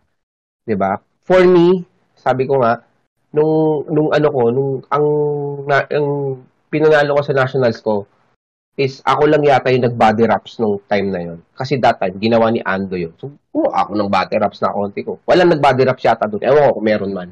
Mm. 'di ba? So, i-adapt mo yung mga bago.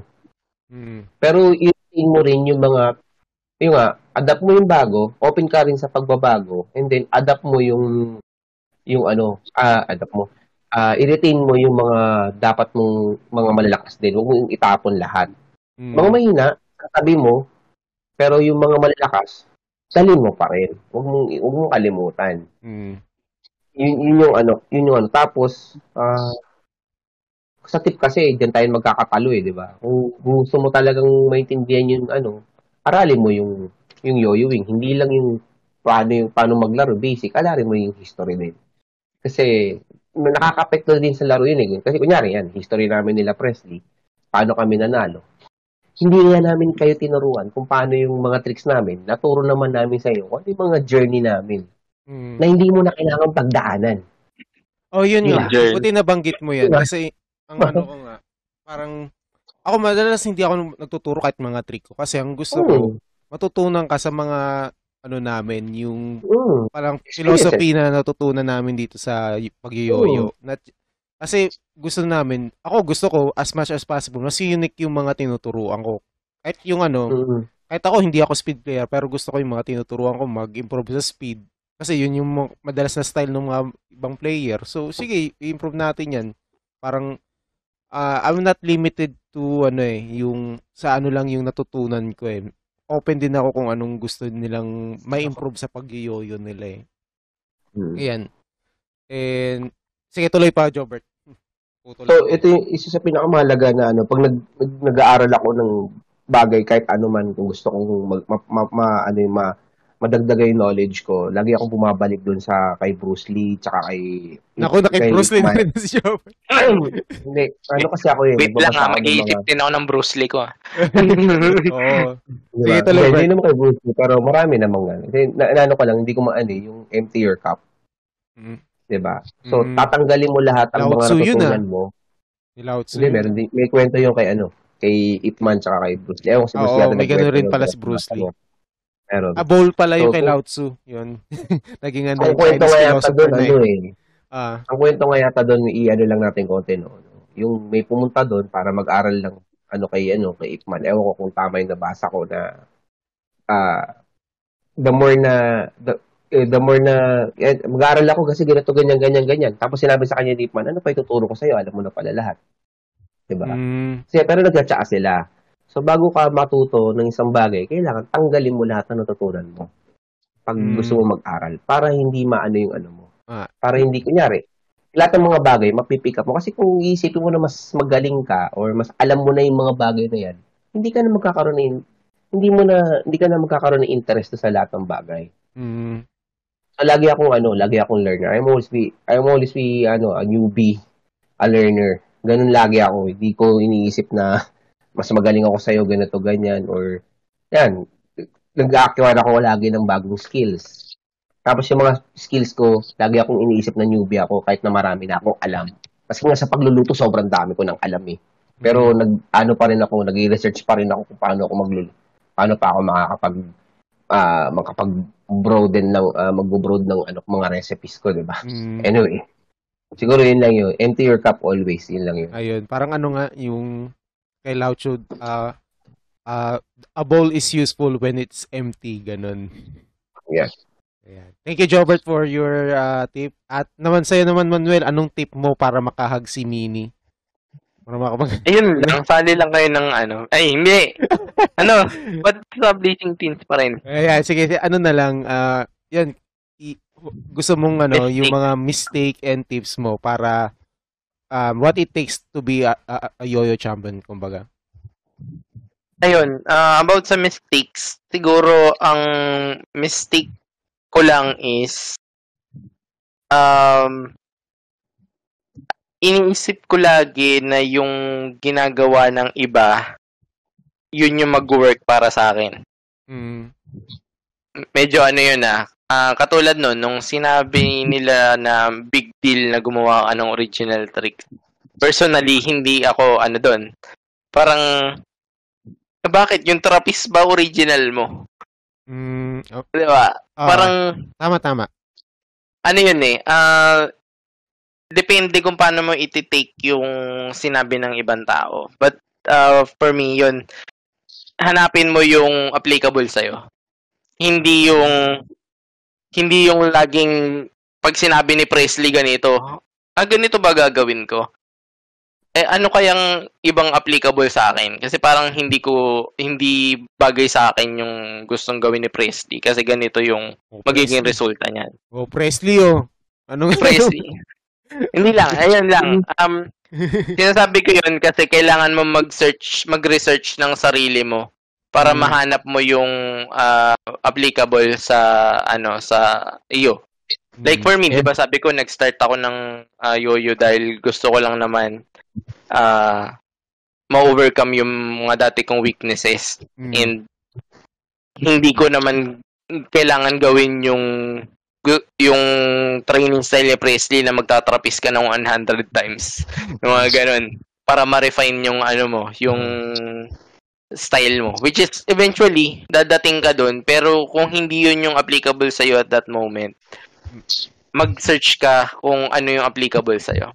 Tulad Ayan. nung ano, um, ang ginawa ko na kipag-usap ako sa iba't ibang uh, players like uh, local international kung ano bang ginagawa nila uh, sa pagyoyo like uh, yun doon ko nakuha yung mga filosofiya nila sa buhay. Like ginagawa lang naman nila yun kasi um, sa community nila like sa mga friends niya uh, ito yung ano yung ginagawa ng mga friends niya. Kaya ginagawa niya rin. And eventually uh, kakalaro niya uh, natuto siya ng ganito and na-recognize yung style niya.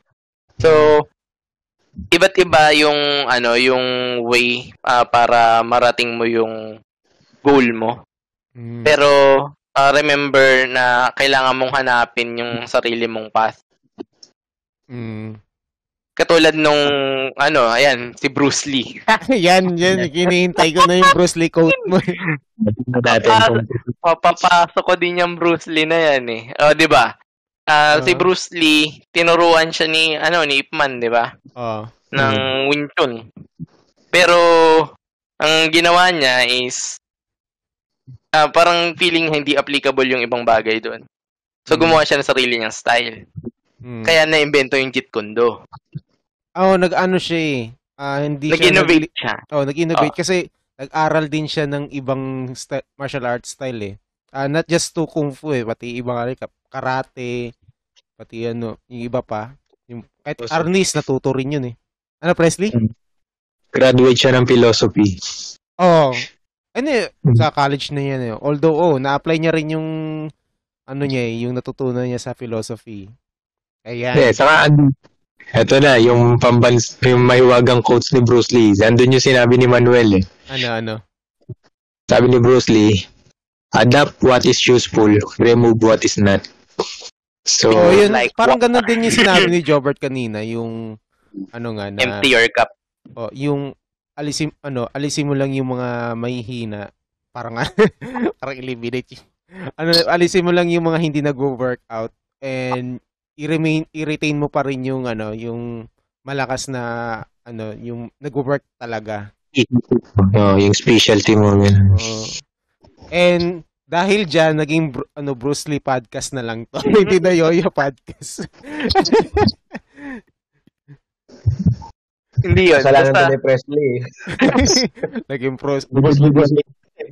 Nagbigay tayo ng sarili-sariling quote ng Bruce Lee. naging philosophy na eh. ano So, naman pinag- pinag-isipan ko yun na para mapasok ko yung Bruce Lee. ah. Oo. O, ibahin ko konti. Wait, dagdag ako sa, ano, sa mga yo-yo players. Mm, sige, sige. Go ahead. Kay, ano naman to, how about engineering and Da Vinci? Pasok natin si Da Vinci. Walagi. Hindi, pero to, ano? pag na, pas, pag na, na-absorb nyo tong quotes na to, eh, gagaling kayo na sobra. Mm.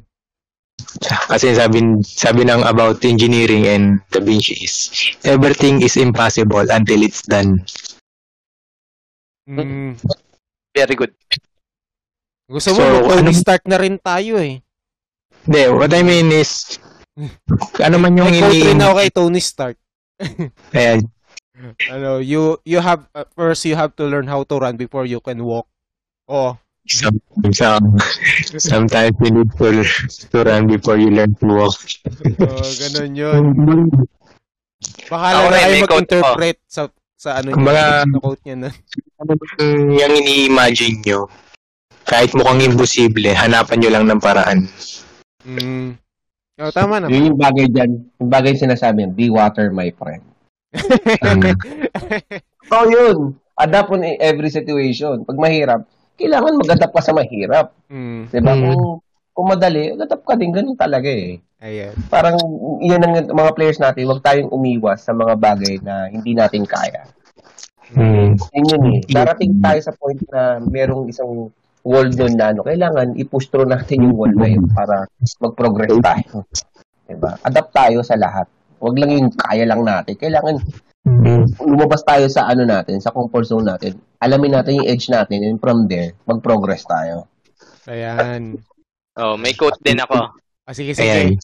From Manny Pacquiao. Sometimes when Umani we ka rin eh. oh, sige, sige. Sige, Manny sometimes when we Padilla. touch, Ano na? sometimes when we touch. eh di si Paklong. Happy Year! Wag, kala ko kakanta ka eh. Hindi yan, basta ano ba yun? Nakalimutan ko tuloy yung totoong quote na sasabihin. Kay Pacquiao pa rin yan. Hindi, uh, sige, alalahanin ko muna. Kayo muna. Ewan ko, nakalimutan ko. Ah, Quotes. siguro nga, ah, siguro, dahil sa, oh, about sa pag, ah, what it takes to be a champion, no? siguro, ah, you really have to think outside the box talaga eh. Not just limited ka rin sa pag-yoyo eh. Diba? Parang ano nga eh, ah, share ko na rin to yung, kaya nga ang na-discover nga yung way sa judging sa yoyo. Dahil hindi sa yoyo lang an- yung clickers, hindi naman ano yun eh, galing sa yoyo, or nag-originate yung ganong style ng judging sa yoyo. Nag, nag-originate yun sa ibang sports din eh. So, para magkaroon ng ganong innovation sa style ng pag pagja-judge sa yoyo, they adapt parang anong gina- ina- ginamit sa ibang ano, sa ibang field. So, gaya, I think sa boxing nga yata yun eh, sabi. eh.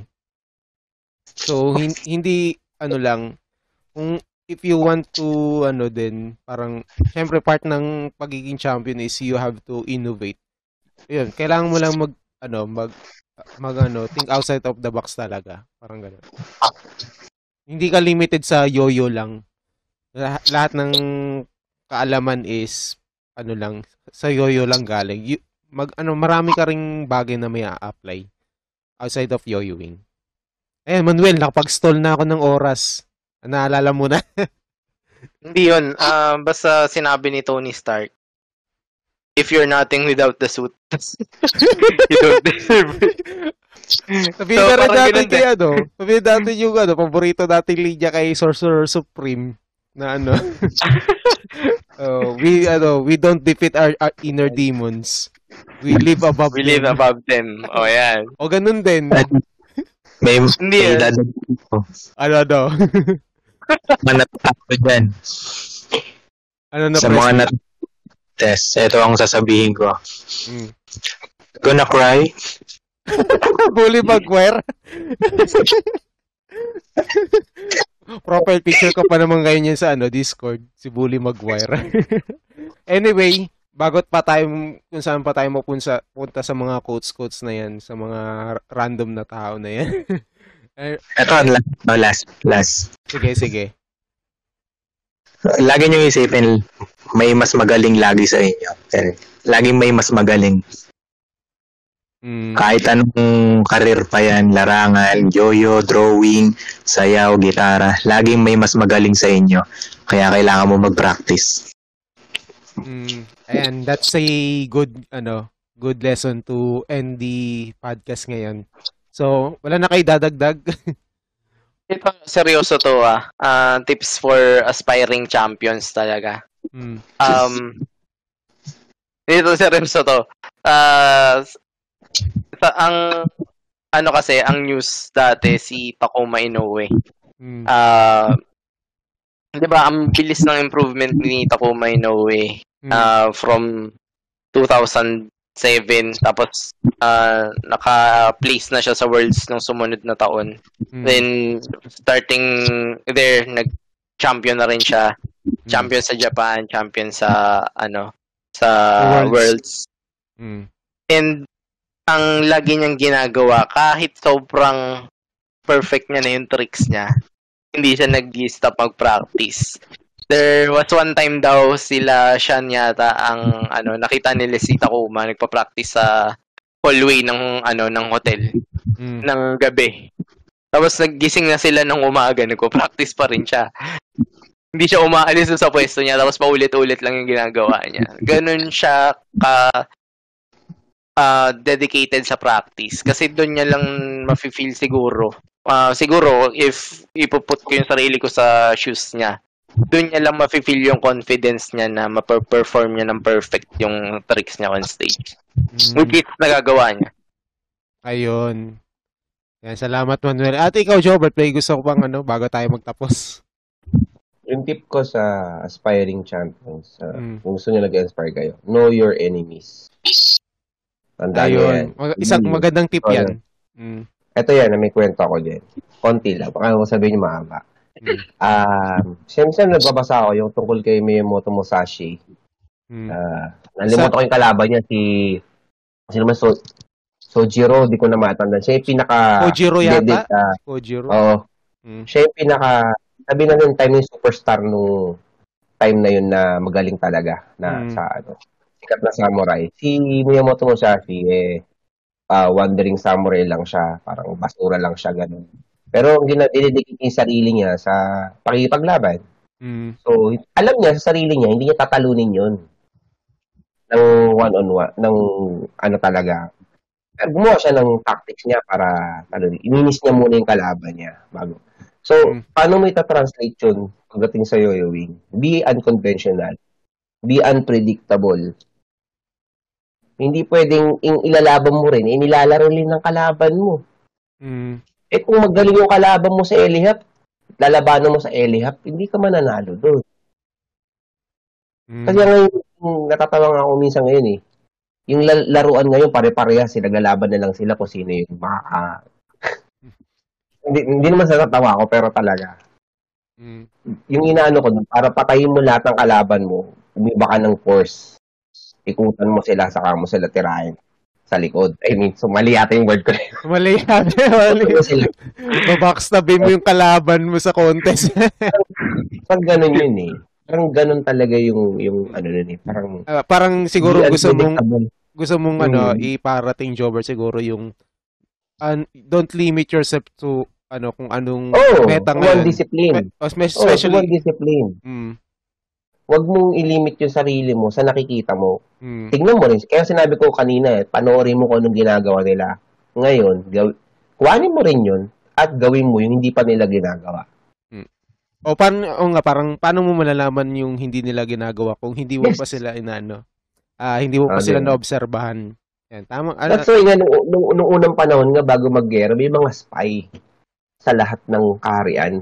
mm, Para hindi pwedeng walang spy. Kasi siyempre, paano mo lalaman kung gano'ng kalakas yun nun? Anong, anong ilalabas nun ng mga army kung wala kang spy? Sorry, nagiging ano na ako, nerd na ako, pero totoo yun. ah sige sige ano na lang to make yun ano, make, to make things simpler na lang sa mga listeners natin ah yun ah siguro try to observe na lang yung mga kakompe- ano, competitive nyo. And Di observe. Oh, and kaya nga marami ano eh hindi hindi nagtatapos lang sa isang contest lang ang ano eh sino malalaman eh. Kung sino malalaman ang magaling sa pagyoyo eh. You have to Oo. join an, ano eh maraming contest para ma- malaman mo eh kung ano yung mga ginagawa ng mga kakompetensya mo and also paano mo rin ma-i-improve Yung, sarili ano, yung tinuturo ko sana ko yan eh, na maging observant sa Hmm. lahat ng tao, sa lahat ng bagay. Kasi doon pala nakikilala mo na yung tao eh. Mm, Ganun ako. Ganun din ako. Talagang more on, in- in-exercise ko yung pag-oobserba mm, sa lahat, lahat, lahat na pagkakataon, lahat ng makikita ko sa labas. Para may matutunan ako. Tsaka alam ko kung anong gagawin mo. Ganun ako. mm. So, wag niyo i-underestimate. Libre lang yun. Hindi niyo pa gagawin. Hindi lang, wag lang puro practice. Diba? aralin niyo rin, aralin niyo rin yung, hindi naman, ang, ang player naman, hindi naman nanalo dahil sa practice lang eh. Mm. Sa observation din. Maraming video, maraming ano, panoorin niyo yung kalaban niyo kung paano gumalaw. Okay? Ayan. Okay na, Bert? ano na? Yeah, okay na, okay na. Okay. Ay, sige, ah, sa- salamat. Buti nabanggit mo na, may naalala ko talaga na isa sa mga tip ko sa mga ano, players mag-umpisa. Ah, don't practice hard, practice smart, kumbaga. Ah, yan. Uh, yan, yung, ano, naalala ko na ano eh, kasi mas, iba masyadong focus sa pag-practice, pero kung mali-mali yung practice eh, wala rin. Useless din yung pinapractice eh. Ano, Presley? Ano, Presley? Da- dapat correct practice makes perfect. Ayan, oh, tama, tama. Salamat, Presley. But lang. nobody's perfect. Yun lang na Why practice? So why practice ganun? anyway, uh, dito na matatapos yung podcast natin. And mag-ano na lang kami, magko-closing na lang kami. So promote na lang kayo ng gusto lagi natin pinopromote dito sa podcast. Ah, una ka na Presley. Ayan, Presley's Industries, uh, Rappi, Facebook page, TikTok. Uh, search nyo lang yan. Yan. Ah, Okay ka na? Wala ka nang gusto? Okay na. Wala ka bang Ayun, ano, man. parang aabangan sa produkto mo? Wala bang ano, para matrete naman ng ibang brand? Wala eh. May nylon string ka ba? Ay, Ay, oo, Presley, mamaya may ano, aba sa nahilo string may ano ko dyan. Mamaya pagkatapos nitong podcast, may sasabihin ako dyan. ah, ikaw, sige. Ah, ikaw na, Jobert. Yeah, Candy Wires, tsaka, syempre, General Yo. PMPM nyo lang po. Ah, tapos, kung meron kayong mga extra na tanong na hindi nyo alam, pagdating sa iyo, Ewing, medyo naguguluhan kayo, mag-ano lang kayo, mag-PM lang kayo, sasagutin ko naman yun. Thank you. Ayan, salamat, Jobert. And ikaw, Manuel, anong promote mo na yung gusto mong i-promote? ayun. ah, follow nyo lang yung page ko, ah, Manuel Padilla, and TikTok, ah, ako si Manuel Padilla. At ah, ayun lang for now. Um, pag meron ng balita sa ating mga ah, niluluto dito sa ano eh yeah, i-update ko kayo sa mga future episodes. Ayan, salamat Manuel. And also, uh, promote ko rin ang ating YouTube channel. Uh, please spin, ay, please spin plus like, Spinner Plus. Uh, Nag-rename na kami, nakalimutan ko bigla. Nakasanayan na kasi. Baka siguro mga sunod na podcast is hindi na na mababanggit yan. anyway, again, uh, Spinner Plus, like nyo lang yung mga video namin and subscribe lang kayo sa channel and hopefully magawa namin yung mga pinaplano namin content dito sa channel. And also sa TikTok, Spinner Plus Official, follow nyo lang. And uh, next week, i-upload ko yung mga ano, mga plano ko nang gusto ko i-upload sa TikTok namin. So abangan yung mga content namin doon. And Sa only, only, ay, only throws. only true. yeah, baka mag-launch kami ng bagong app na only throws. Yeah. Yari tayo pag mga ano eh, OF yung sinasabi natin eh. Okay, yung mga Patreon eh. only Anyway, frog. only frag. Wag yung ano, yung sea frog. Yari tayo dyan. Mababan tayo. Anyway, salamat sa mga nakinig and as usual, wala kaming ending sa podcast namin. Kaya bigla na lang mo